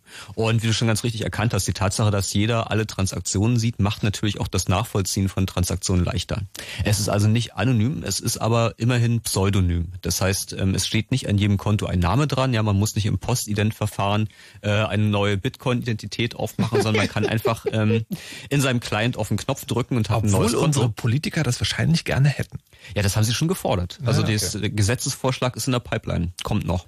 Ähm, und mm, ja, Pseudonym heißt erstmal, der Name steht nicht dran, aber natürlich kann man, äh, wenn man sieht, von wo nach wo Geld überwiesen wurde, Geldflüsse nachvollziehen. Also wenn du jetzt auf deine Webseite ähm, deine Bitcoin-Adresse schreibst und ähm, guckst, ähm, äh, da Spenden entgegennimmst, dann kann man nachgucken, äh, blogexplorer.com heißt die Seite, äh, wie viel Geld da angekommen ist, von welchen Adressen das gekommen ist und an welche Adressen das Geld gegangen ist. Und da ist es natürlich auch möglich, äh, durch Anwendung äh, fortschrittlicher Technologie äh, größere Geldströme auch über mehrere Konten hinweg zu verfolgen. Und jetzt ist es aber so, ich kann mir beliebig viele Konten einrichten. Also sagen, ein, ein, ein Bitcoin-Konto ist im Prinzip nur für mich, also jetzt als User eine lange Ziffernfolge und davon kann ich mir in diesem kleinen, also in diesem kleinen Programm irgendwie beliebig viele klicken. Gibt es da nicht eine Möglichkeit, dass ich irgendwie Bitcoins so hin und her schiebe, bis irgendjemand so verwirrt ist und dass man, nee. Äh, ja, das also lustigerweise ist es ja alles ähm, genau dasselbe, was schon immer passiert. Also die ähm, wenn wir wieder dabei sind, ja, wir kaufen 100 Tonnen Kokain aus Kolumbien und bezahlen die, dann muss das Geld da ja irgendwie hin und von da muss es wieder irgendwie weg und irgendjemand muss sich am Ende des Tages die Burger davon kaufen. Und ähm, auch da funktioniert tatsächlich die Verfolgung so gut, da stehen Namen dran an den Konten, aber das sind dann Schattenfirmen und Tarnidentitäten, die gar nicht wirklich existieren, ist also auch mehr der weniger Pseudonym. Und sowohl die äh, Technik zur Verschleierung als auch die Technik zur Aufdeckung ist eigentlich total identisch zu dem, was bei Bitcoin passieren äh, ich sage jetzt einfach mal passieren wird. Ich weiß nicht, ob es schon passiert, aber es ist total absehbar, dass es passieren wird. Das heißt, auf Seiten der Leute, die äh, äh, illegale Geldströme verfolgen, ähm, sind das Analysetechniken, wo man sagen kann, na ja, ich äh, guck mal hier und dann habe ich hier eine Verbindung, also hier habe ich einen Namen und da habe ich einen Namen. Jetzt guck doch mal nach, wie viel Geld da lang geflossen ist. Also die Informatiker haben sich vielleicht schon mal mit äh, Flüssen in Garaffen beschäftigt, in gerichteten Garaffen. Das sind genau diese Algorithmen. Und äh, die Gegenseite, die Geldwäscher, tut natürlich genau das. Und wir machen ganz viele Konten auf und schieben das von A nach B und wieder von B nach A und alles durcheinander und hoffen, dass das irgendwie keiner sieht. Und ähm, Jetzt, jetzt hast du, äh, also als wir schon mal drüber gesprochen haben, meintest du, also man könnte sowas ähnliches wie Remixer machen. Also es gibt ja dieses Tor-Netzwerk, wo man Verbindungen genauso lange durcheinander läuft. Geht das irgendwie? Naja, im Prinzip so eine, so eine Geldwaschmaschine, ja, dass man ähm, also entweder ganz viele Adressen hat äh, und äh, das Geld von vielen Leuten zwischen den vielen Adressen hin und her schiebt und dann hinten wieder rausschiebt. Das geht zum Beispiel. Mhm. Oder dass man eine Adresse hat, wo alle drauf einzahlen und alle wieder Geld draus rauskriegen und dann muss man halt darauf achten, dass es nicht auffällt. Also wenn, wenn ich jetzt rein hypothetisch angenommen, ich würde so einen Dienst betreiben und du würdest jetzt kommen mit deinen 73 Bitcoin 26 und ich nehme das entgegen, schieb das ein bisschen durch die Gegend und tu dann auf der anderen Seite wieder 73 Bitcoin 26 raus, Mhm. Dann ist ja ganz egal, was in der Mitte passiert, du wirst schon aufgrund der Zahl gefunden. Wenn man das sagt, man macht das ein bisschen sinnvoller, man zerlegt also die 7326 in lauter Einheiten zu 10 Bitcoin und das macht man mit allen. Dann kann man nur noch gucken, wie viel Geld pro Sekunde rausgefallen ist. Das heißt, man muss dann auch die Geldflussrate mitteln und mit komplexen statistischen Modellen. Also das ist so ein, so, so ein, ein Statistiker-Wettstreit. So wer hat die besten Ich wollte gerade sagen, Statistiker? also im Prinzip hat man wieder dieses klassische Wettrüsten. Leute fangen an, es zu verbergen, andere Leute fangen an, es nachzuverfolgen. Genau. Naja, der zusätzliche Faktor, der auch noch reinkommt, ist, dass wenn du aus dem Bitcoin-System austrittst, vielleicht dann dort unter Beobachtung stehst. Also wenn Andreas unter Beobachtung steht, weil man weiß, ähm, naja, der hat irgendwie was zu tun mit Dingen, die nicht sein sollen und dann schaut man sich die realen Geldflüsse, also quasi die Ja, Euro-Geldflüsse an, die Euro-Geldflüsse an, die zum Andreas gehen und ähm, das hat er vielleicht auch noch über Leute und dann kommt man auf die Bitcoin-Konten am Schluss. Also Du meinst, man, du meinst an den Stellen sozusagen, wo man Bitcoin in reales Geld umtauschen kann. ja, genau. Also in dem Moment, wo es halt aus dem Bitcoin-Universum austritt, ähm, sind wieder die Verschleierungs, die bekannten Verschleierungstechniken nur möglich. Okay, da können wir gleich nochmal äh, genauer drüber reden, wie man jetzt sagen von dem Bitcoin auf äh, zu richtigem Geld kommt. Weil über den Kurs wurde jetzt ganz schön, ganze Zeit schon geredet.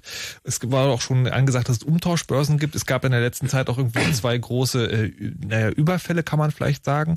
Aber all das werden wir gleich nochmal genau klären und auch einen kleinen Zukunftsausblick wagen.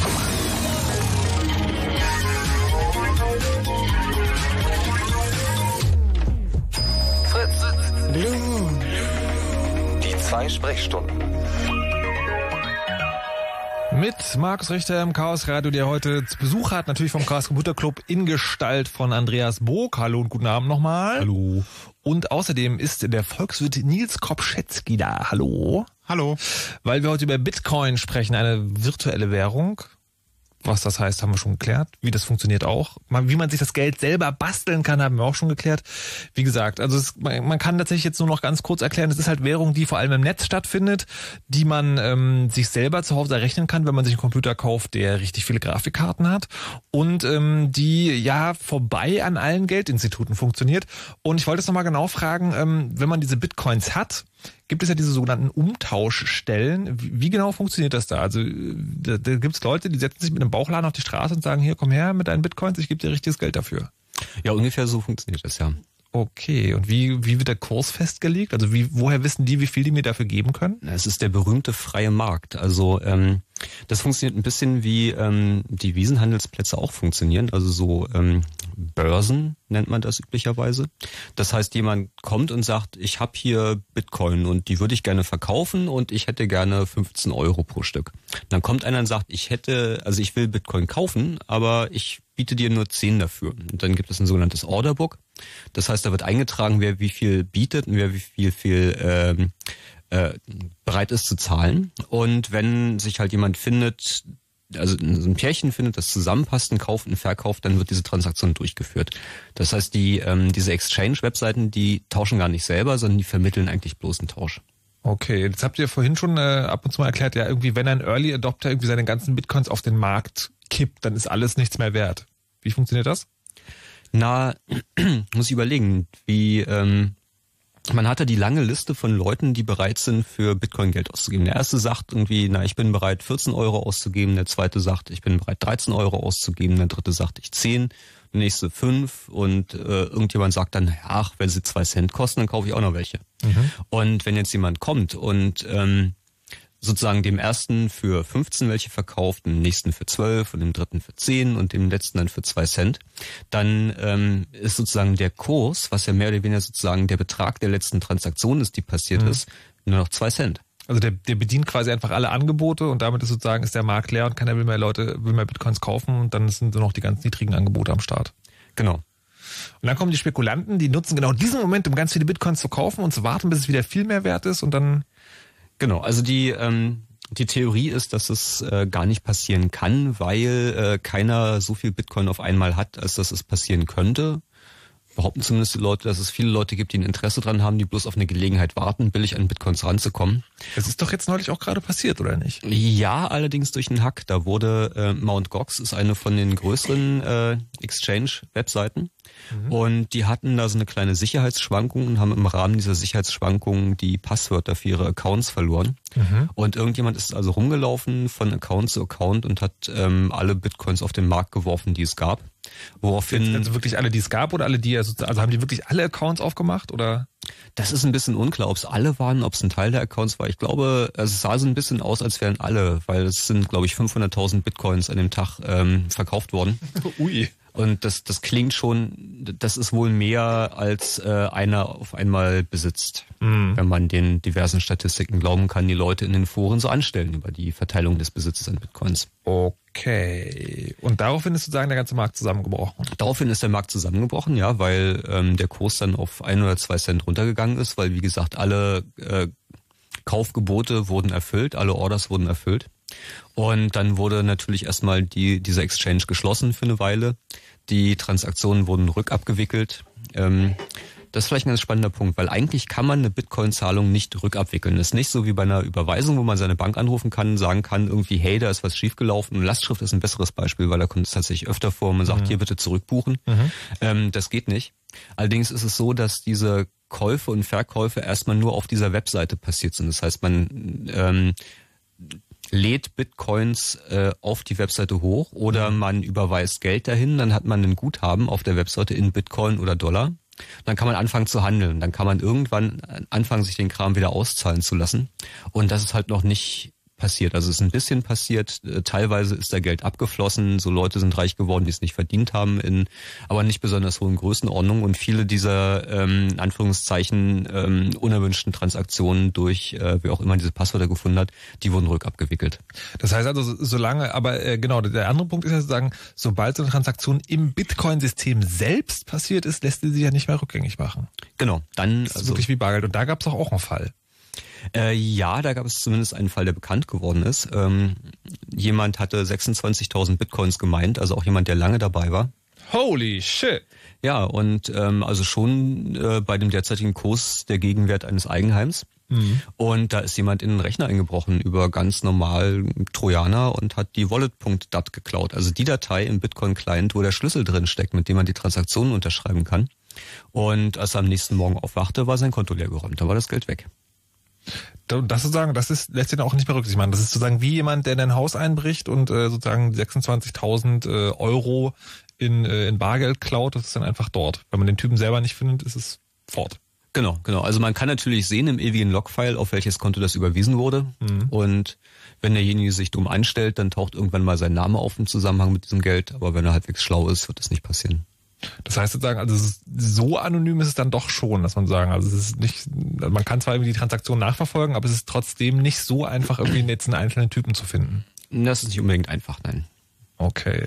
Wie äh, heißt das dann, würdet ihr dann empfehlen, irgendwie, wenn man Bitcoins hat, dann soll man das eigentlich sozusagen auf einem dedizierten eigenen Rechner machen? Weil eigentlich hat ja jeder Rechner Sicherheitslücken und überhaupt. Ja, na, das hängt immer so ein bisschen von den Mengen ab, die man durch die Gegend bewegt. Ja, wenn man da so eine ein, zwei Bitcoins hat, das ist, als hätte man 10 oder 20 Euro in die Tasche. Wenn man die verliert, gut, ist ärgerlich, aber es ist kein Beinbruch. Hm. Aber wenn man irgendwie, keine Ahnung, 20.000 Bitcoins, also sowas wie 300.000 äh, Euro äh, ein bisschen weniger, aber so 250 sind es schon. Wenn man das rumzuliegen hat und das einfach auf einem ganz normalen PC, mit dem man sich dann abends seine Pornos anguckt, das ist äh, das macht doch niemand. Schuld. Purer Leichtsinn. ja, da hat's dann jemand erwischt. Hm. Ähm, jetzt haben wir noch 20 Minuten, dann ist die Sendung schon vorbei. Ich würde gerne mal ähm, jetzt die Frage stellen, dass ja beim Bitcoin das, diese Hoffnung verbunden ist, sozusagen, das ist was ganz Neues. Den Eindruck, den ich von, also ganz, ganz Neues, was sozusagen die Revolution aus ist, den Eindruck, den ich habe, ist aber eigentlich, dass das sozusagen eine nette Spielerei ist. Also da kann man, also mit der man auch reich werden kann, aber das kann man ja mit Börsenspielen mhm. auch. Ähm, aber eigentlich ist das nur so eine Art Test. Wie seht ihr das? Hat Bitcoin eine Zukunft im Sinne von, dass wir genau dieses System in 15, 20, 30 Jahren immer noch haben werden? Oder ist das jetzt sozusagen der erste Schritt in, in der Richtung sozusagen virtuelle Währung und da kommt möglicherweise dann aber nochmal was anderes, Neues, Besseres. Oder ist Bitcoin quasi das Facebook des virtuellen Geldes? Ähm, ist Facebook nicht auch gerade am Eingehen? Aber naja, mein Eindruck ist der, dass ähm, also ich habe Bitcoin vor einem Jahr ungefähr schon wahrgenommen und ich habe mir gedacht, das wird nie erfolgreich, das wird nie was, das ist viel zu abgedreht, das verstehen die Leute nicht. Und ähm, bin eigentlich auch überrascht, wie erfolgreich es schon geworden ist. Mein Bauchgefühl ist, also irgendwas stimmt da noch nicht, irgendwie wird es gegen die Wand laufen. Das ist ein, ein glorioses Experiment. Und mindestens werden wir viel davon lernen. Also ich würde nicht meine Hand dafür ins Feuer legen, dass Bitcoin in einem Jahr noch existiert oder zwei. Aber nachdem meine letzte Vorhersage über wie Bitcoin sich entwickeln wird falsch war, kann ich auch nicht ausschließen, dass es total erfolgreich sein wird und es 20 Jahre weiter begleiten wird. Okay. Nils, wie siehst du das? Ich denke auch nicht, dass man es ausschließen kann. Ich denke aber eher, also dass Bitcoin, also dass genau das Bitcoin eher erstmal ein Nischensystem bleiben wird. Also, dass es begrenzt Leute, diese begrenzte Anzahl kann natürlich sechsstellig sein, siebenstellig. Es gibt eine Menge Internetnutzer, ähm, also weltweit.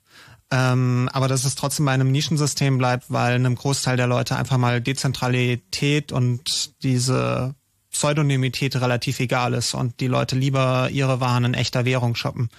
Also nicht in echter, sondern in ihrer eigenen Landeswährung. Also siehe Amazon, die gerade Großwerbung damit machen, dass man jetzt ihren Kindle in Euro, ihre Bücher in Euro kaufen kann, statt in Dollar wie vorher. Also das, das, ähm, die Leute wollen einfach in ihrer eigenen Währung einkaufen. Das ist natürlich auch eine Frage, wie sich die Transaktionskosten entwickeln. Ähm, es gibt Firmen, die gezeigt haben, dass man sehr kleine, also sehr kleine Transaktionspreise ähm, sagen wir mal 79 Cent, 1 Euro schon mit einer Kreditkarte abwickeln kann. Mhm. Ähm, wenn das weiter runtergeht, ist auch in dem Punkt Bitcoin nicht unbedingt stärker aufgestellt. Es ist aber halt für diese Nische, die jetzt an, also die an das Experiment glaubt oder die halt ähm, dem System TM nicht vertraut, ähm, für die ist das natürlich eine feine Sache. Ähm, von der kryptografischen Seite habe ich jetzt nicht so die Ahnung, um jetzt sagen zu können, das müsste besser laufen oder man müsste okay. dieses komplette System anders aufbauen oder ja.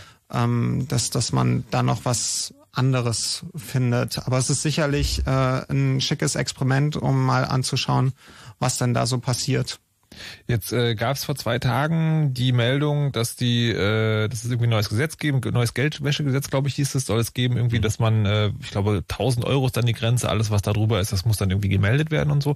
Glaubt ihr, es gibt überhaupt eine Chance für äh, für anonymes ähm, ja, für anonymes Bezahlen quasi im Internet, anonymes Bezahlen von Kleinstbeträgen im Netz?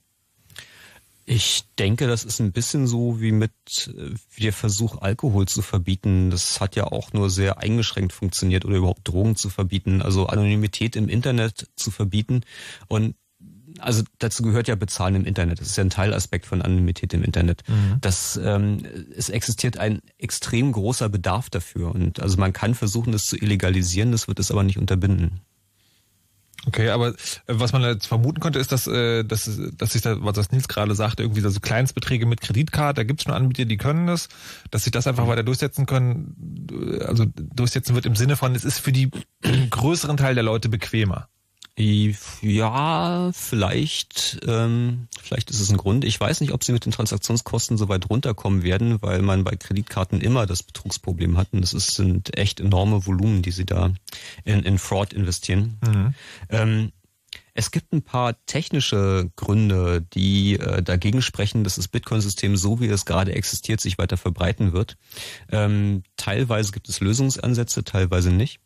Ähm, das Problem ist, dass man ja dieses ewige Logfile hat und dass man alle Transaktionen sieht. Das heißt, man hat auch eine Datei, Datei auf der Platte, wo alle Transaktionen ever drin sind.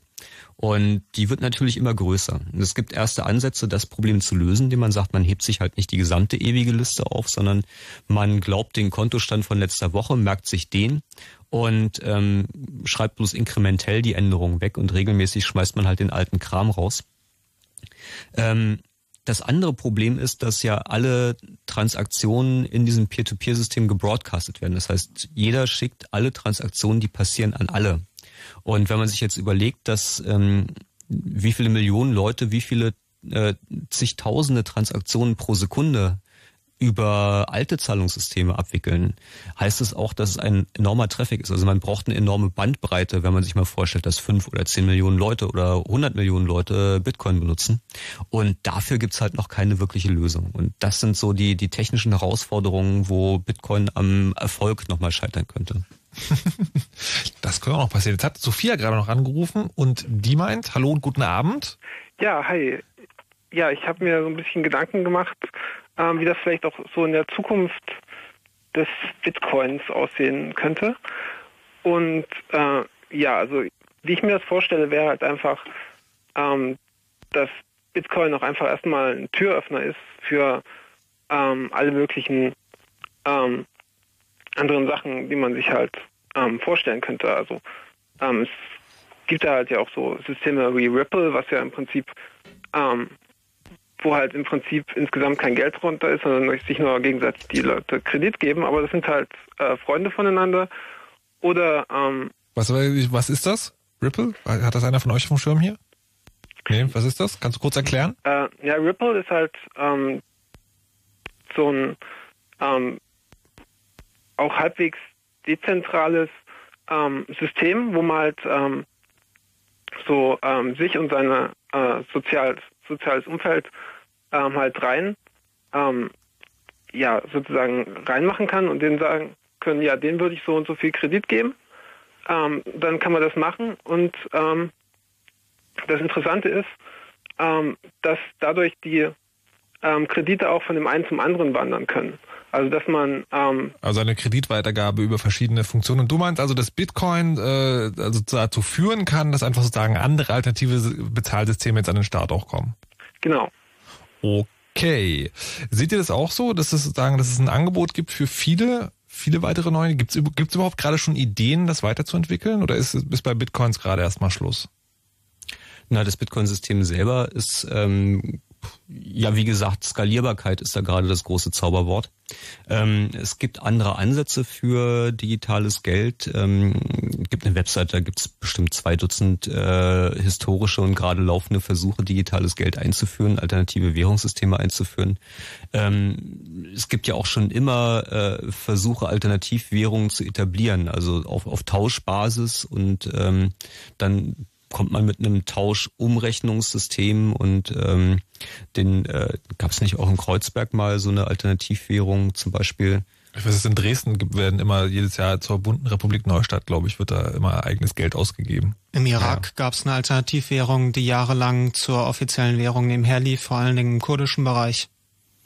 Okay. Bitte, äh, Nils, an dich auch nochmal die Frage. Ähm, die, äh, du hast ja den Unterschied gemacht zwischen äh, vorhin, also am Anfang sagen, zwischen realer und virtueller Währung. Und da war ja dein Kriterium ähm, Institutionen. Das heißt ja momentan noch äh, Staaten. Ja. Siehst du, siehst du das, dass das auch äh, in Zukunft das Maß der Dinge sein wird? Weil das, also das eine der interessanten Dinge an Bitcoin ist ja sozusagen erstmal, dass es einfach eine Nicht-Staatenwährung ist. Jetzt gibt es ja irgendwie in Science-Fiction-Szenarien häufiger so, dass Leute, ähm, äh, dass, dass dann Firmengeld, dass von Firmengeld gesprochen, also sozusagen eine Firma eine Währung ausgibt. Glaubst du, dass es in Zukunft sozusagen immer noch Staatengeld geben wird oder wird es möglicherweise andere Währungsausgeber geben können? Also Facebook Credit zum Beispiel wäre so ein Beispiel. Also das ist jetzt Google Coins sehr weit gegriffen. Also das ähm, wir spekulieren die, zum Schluss nochmal. Also die Sache, die Sache ist ja die, dass ähm, ich ja immer noch so etwas habe, was sich öffentliche Güter nennt, also sowas wie Parks, Umwelt oder ähnliches. Und das ist ja was zum Beispiel über Steuern mitfinanziert wird. Also dass meine Straße nach Möglichkeit keine Schlaglöcher hat, da kommt der Staat nicht unbedingt hinterher oder ähm, dass ich halt, ähm, dass nicht jeder mit ähm, einer Benzinschleuder die Luft zupestet. Ähm, von daher bräuchte man um diese öffentlichen Güter, die ja jeder konsumiert und die nur so pseudomäßig also uneingeschränkt verfügbar sind, aber trotzdem jeder konsumiert, die die das kontrollieren beziehungsweise das bezahlen. Und ähm, wäre halt die Frage, ob sich da andere Institutionen bilden, die das halt realisieren können. Sagen wir mal Großkonzerne, wenn wir irgendwie den Umstieg haben, dass Großkonzerne auf einmal ähm, extraterritoriale Gebiete erschließen können, also wo sie unabhängig sind von den Staaten und da, dort dafür aufkommen, dass es bei ihnen die Wiesen schön grün sind und alles und Leute dort leben wollen, dann könnte es natürlich staatenlose Währungen geben. Es ist die Frage allerdings, ob eine entsprechende Entwicklung stattfinden Aber wird. Das, das sagen, also Währung ist für dich immer auch mit einem Gebiet verknüpft was es geben muss, sagen. Also weil ich, ich empfinde ja zum Beispiel, also dieses, ähm, also es gibt ja zum Beispiel, was man auch als Währung benutzen könnte, ist, es gibt ja diese irgendwie so, also äh, für Konsolen diese Online-Shops zum Beispiel oder ähm, ich überlege gerade bei PC-Spielen wird tatsächlich immer noch mit realem Geld immer bezahlt. Da kann man Bitcoin einsetzen. Aber da hast Nee, aber du hast, du hast ja quasi schon sozusagen, es gibt ja diese Points, also das sind ja Punkte quasi. Das ist ja schon eine Art virtuelle Währung, weil man sich das weiterdenkt. Also wenn jetzt irgendwie ein Supermarkt anfangen würde, irgendwie iTunes oder Playstation oder Xbox Punkte äh, zu akzeptieren, ist, ist ja, das passiert ja teilweise. Also diese berühmten Meilen, äh, wenn man äh, Vielflieger ist, mit denen kann man ja auch schon Dinge kaufen und ähm, dann, wenn man ein Hotel eincheckt, kriegt man dann auch Meilen, obwohl man sich gar nicht bewegt dabei. Also vieles davon existiert ja partiell schon in manchen Märkten. Mhm. Und ähm, sicherlich wird das weitergehen. Und ähm, in einer Welt, in der Nationalstaaten an Bedeutung verlieren gegenüber Konzernen, ist es natürlich auch naheliegend, dass dann auch die Konzerne anfangen, Währung rauszugeben. Und äh, genau das ist natürlich der Punkt, wo man mit einem, einem Gegenansatz, der halt nicht äh, zentralisiert auf eine große Organisation ist, ähm, möglicherweise auch die, den Lauf der Weltgeschichte anders steuern kann. Also weiß nicht, ob irgendwie wir mit äh, Franchise-Starten so glücklich werden. Ich empfehle äh, Snow Crash zu lesen von ähm, wie Neil Stevenson hieß er, ein sehr schönes Buch, wo so, äh, so ein, so ein Gesellschaft, Gesellschaftssystem auch beschrieben wird. Ich möchte jetzt ganz zum Schluss nochmal kurz die Frage stellen äh, nach der Geschichte dahinter. Also du hast ja gerade erzählt, irgendwie der Nachbar von einem der Programmierer verkauft Socken äh, das sind Bitcoins. Weiß man jetzt genau, wer das gemacht hat? Also ich habe mal versucht nachzulesen, es gibt irgendwie so, es gibt einen ominösen Typen mit einem japanisch klingenden Namen, der irgendwie so mal ein Paper geschrieben mhm. haben soll, mhm. was darauf basiert. Also kann man irgendwo diese Geschichte nachlesen? Gibt's da was? Ja, man kann sich auf bitcoin.org das Paper runterladen. Also tatsächlich hat er das Paper geschrieben, während er die Software geschrieben hat, also sozusagen eigentlich seine Software dokumentiert. Und nein, man weiß nicht, wer das ist. Wer legt denn dann eigentlich zum Beispiel diese Schwierigkeiten fest? Das, das wird ja anscheinend sozusagen äh, angepasst über Zeitintervalle? Ja, das, ähm, das ist in der Software festgeschrieben. Also das ist mehr oder weniger schon eine Konvention, die alle Leute, die am Netz drin äh, dran beteiligt sind, einhalten. Das heißt, alle verwenden dieselbe Software. Mhm. Bestimmte Regeln sind in diese Software äh, einprogrammiert. Also so, so ganz komplett dezentral ist es nicht. Also es gibt schon noch Möglichkeiten, das System zu beeinflussen über die Software, die das tut, weil die genau solche Regeln festlegt, wie viel, wie zum Beispiel, wie viel Bitcoins rausgeben werden. Wer gibt die dann raus, diese Software? Also wo kommt die denn her? Die muss ja da, irgendwo. Da gibt es ein Entwicklerteam und ähm, die kann man runterladen. Also sozusagen in Anführungszeichen ganz normale Internet Open Source Software. Hm. Und wer das Entwicklerteam ist, weiß man aber auch nicht so genau. Doch, die sind relativ bekannt. Äh, der einer von denen hat auch schon eine Einladung zur CIA bekommen. Er soll doch mal vortragen, was das ist und wie das funktioniert. Der Termin müsste bald sein. Ups. Ja. Und da geht er auch hin, weiß man das? Oder hat da geht er hin, ja, ja. Ist er ja, schon sagen äh, auf dem Weg außer Landes? Nee, der. verstehe, verstehe. Gut. Haben wir dann noch was vergessen? Oder sind wir dann durch mit den Bitcoins? Ich glaube, wir sind so gut wie fast durch. Namecoin hat noch jemand im Chat erwähnt. Was ist das? Namecoin ist ähm, quasi der Versuch, äh, die Bitcoin-Software dazu zu verwenden, ein dezentrales äh, Namensauflösungssystem fürs Internet zu bauen.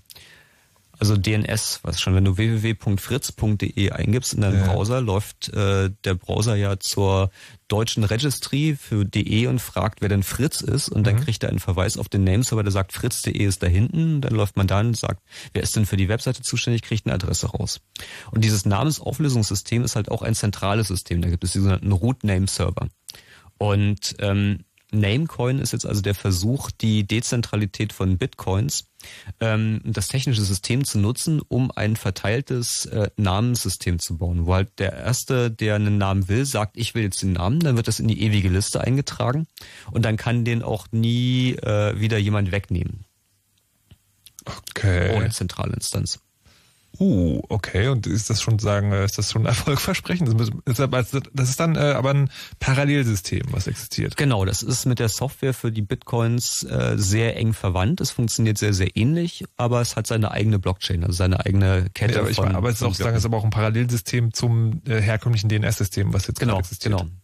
Weil dezentral, nicht zentral. Stimmt, in der Tat. Verrücktes Backofenzeug. Also wenn ihr euch die guten, guten, guten Domains äh, sichern wollt, mhm. dann solltet ihr jetzt gleich auf Namecoins umsteigen. Ähm, gut, dann haben wir für die Bitcoins den Podcast zu dieser Sendung. Gibt es, wie gesagt, in einer Stunde auf fritz.de, im Verlauf des nächsten Tages dann auch auf chaosradio.de. Fragen dazu könnt ihr gerne noch stellen im äh, Blog zum Chaos Radio unter chaosradio.de. Wer hätte das gedacht? Ähm, außerdem will doch bestimmt noch mal die äh, Gelegenheit ergriffen werden, um Werbung zu machen für dieses kleine Ding, was da stattfindet im Sommer. Da bist du doch auch irgendwie mit verbandelt, Ja, oder? genau. Da gibt es nämlich das Chaos Communication Camp vom 10. bis 14. August mhm. ähm, in Finofurt. Und wir werden fünf Tage zelten und hacken und ähm, Clubmate trinken und schnelles Internet haben und äh, in der Sonne liegen und den Bauch äh, pinseln. Da darf jeder hinkommen? Ja. Da kann man sich dann irgendwie ein Ticket bei euch holen? Genau, Ticket gibt's auf der Webseite. Einfach mal bei eventscc.de gucken. Dein persönliches Programm-Highlight, hast du schon eins? Äh, nee, noch nicht. Okay. Dann ja. müsst ihr selber eins raussuchen, können wir euch jetzt nicht vorhersagen. Gut, genau. dann vielen Dank. Andreas Bog vom Chaos Computer Club im Chaos Radio. Vielen Dank fürs dabei sein. Nils Kopschetzky der Volkswirt. Vielen Dank fürs dabei sein. Ich verabschiede mich an dieser Stelle. Das Chaos Radio ist also vorbei. Hier nachkommt mit Henrik Schröder der Nightflight, wo es Punkmusik geben wird, wie ich den guten Mann kenne. Ich wünsche euch dabei viel Spaß und ähm, tja, mir bleibt eigentlich nur noch eins zu sagen. Macht immer schon eure Backups und lasst euch nicht überwachen. Tschüss. You know how all those bad boy rappers claim how much weed they drink and how many 40s they smoke how many women they've kissed with at the same time. But you see, I'm addicted to something else. It's not about fancy cars or bling bling, unless it's a glitter animation.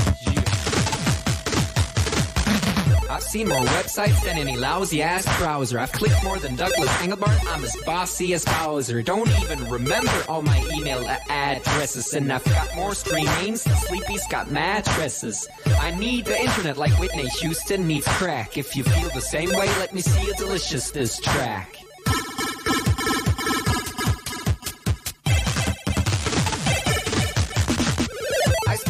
Time online than Tim Berners-Lee. When I go to a club, it's mostly a surf club, you see. I've Cal paid more money than you've got pictures on Flickr. They call me the Uber YouTuber, MySpace clicker. I love amateur homepages and dirt style design. The interweb's a ghetto full of gustatory crime. Cross your fingers, make your hand look like a W and holla website.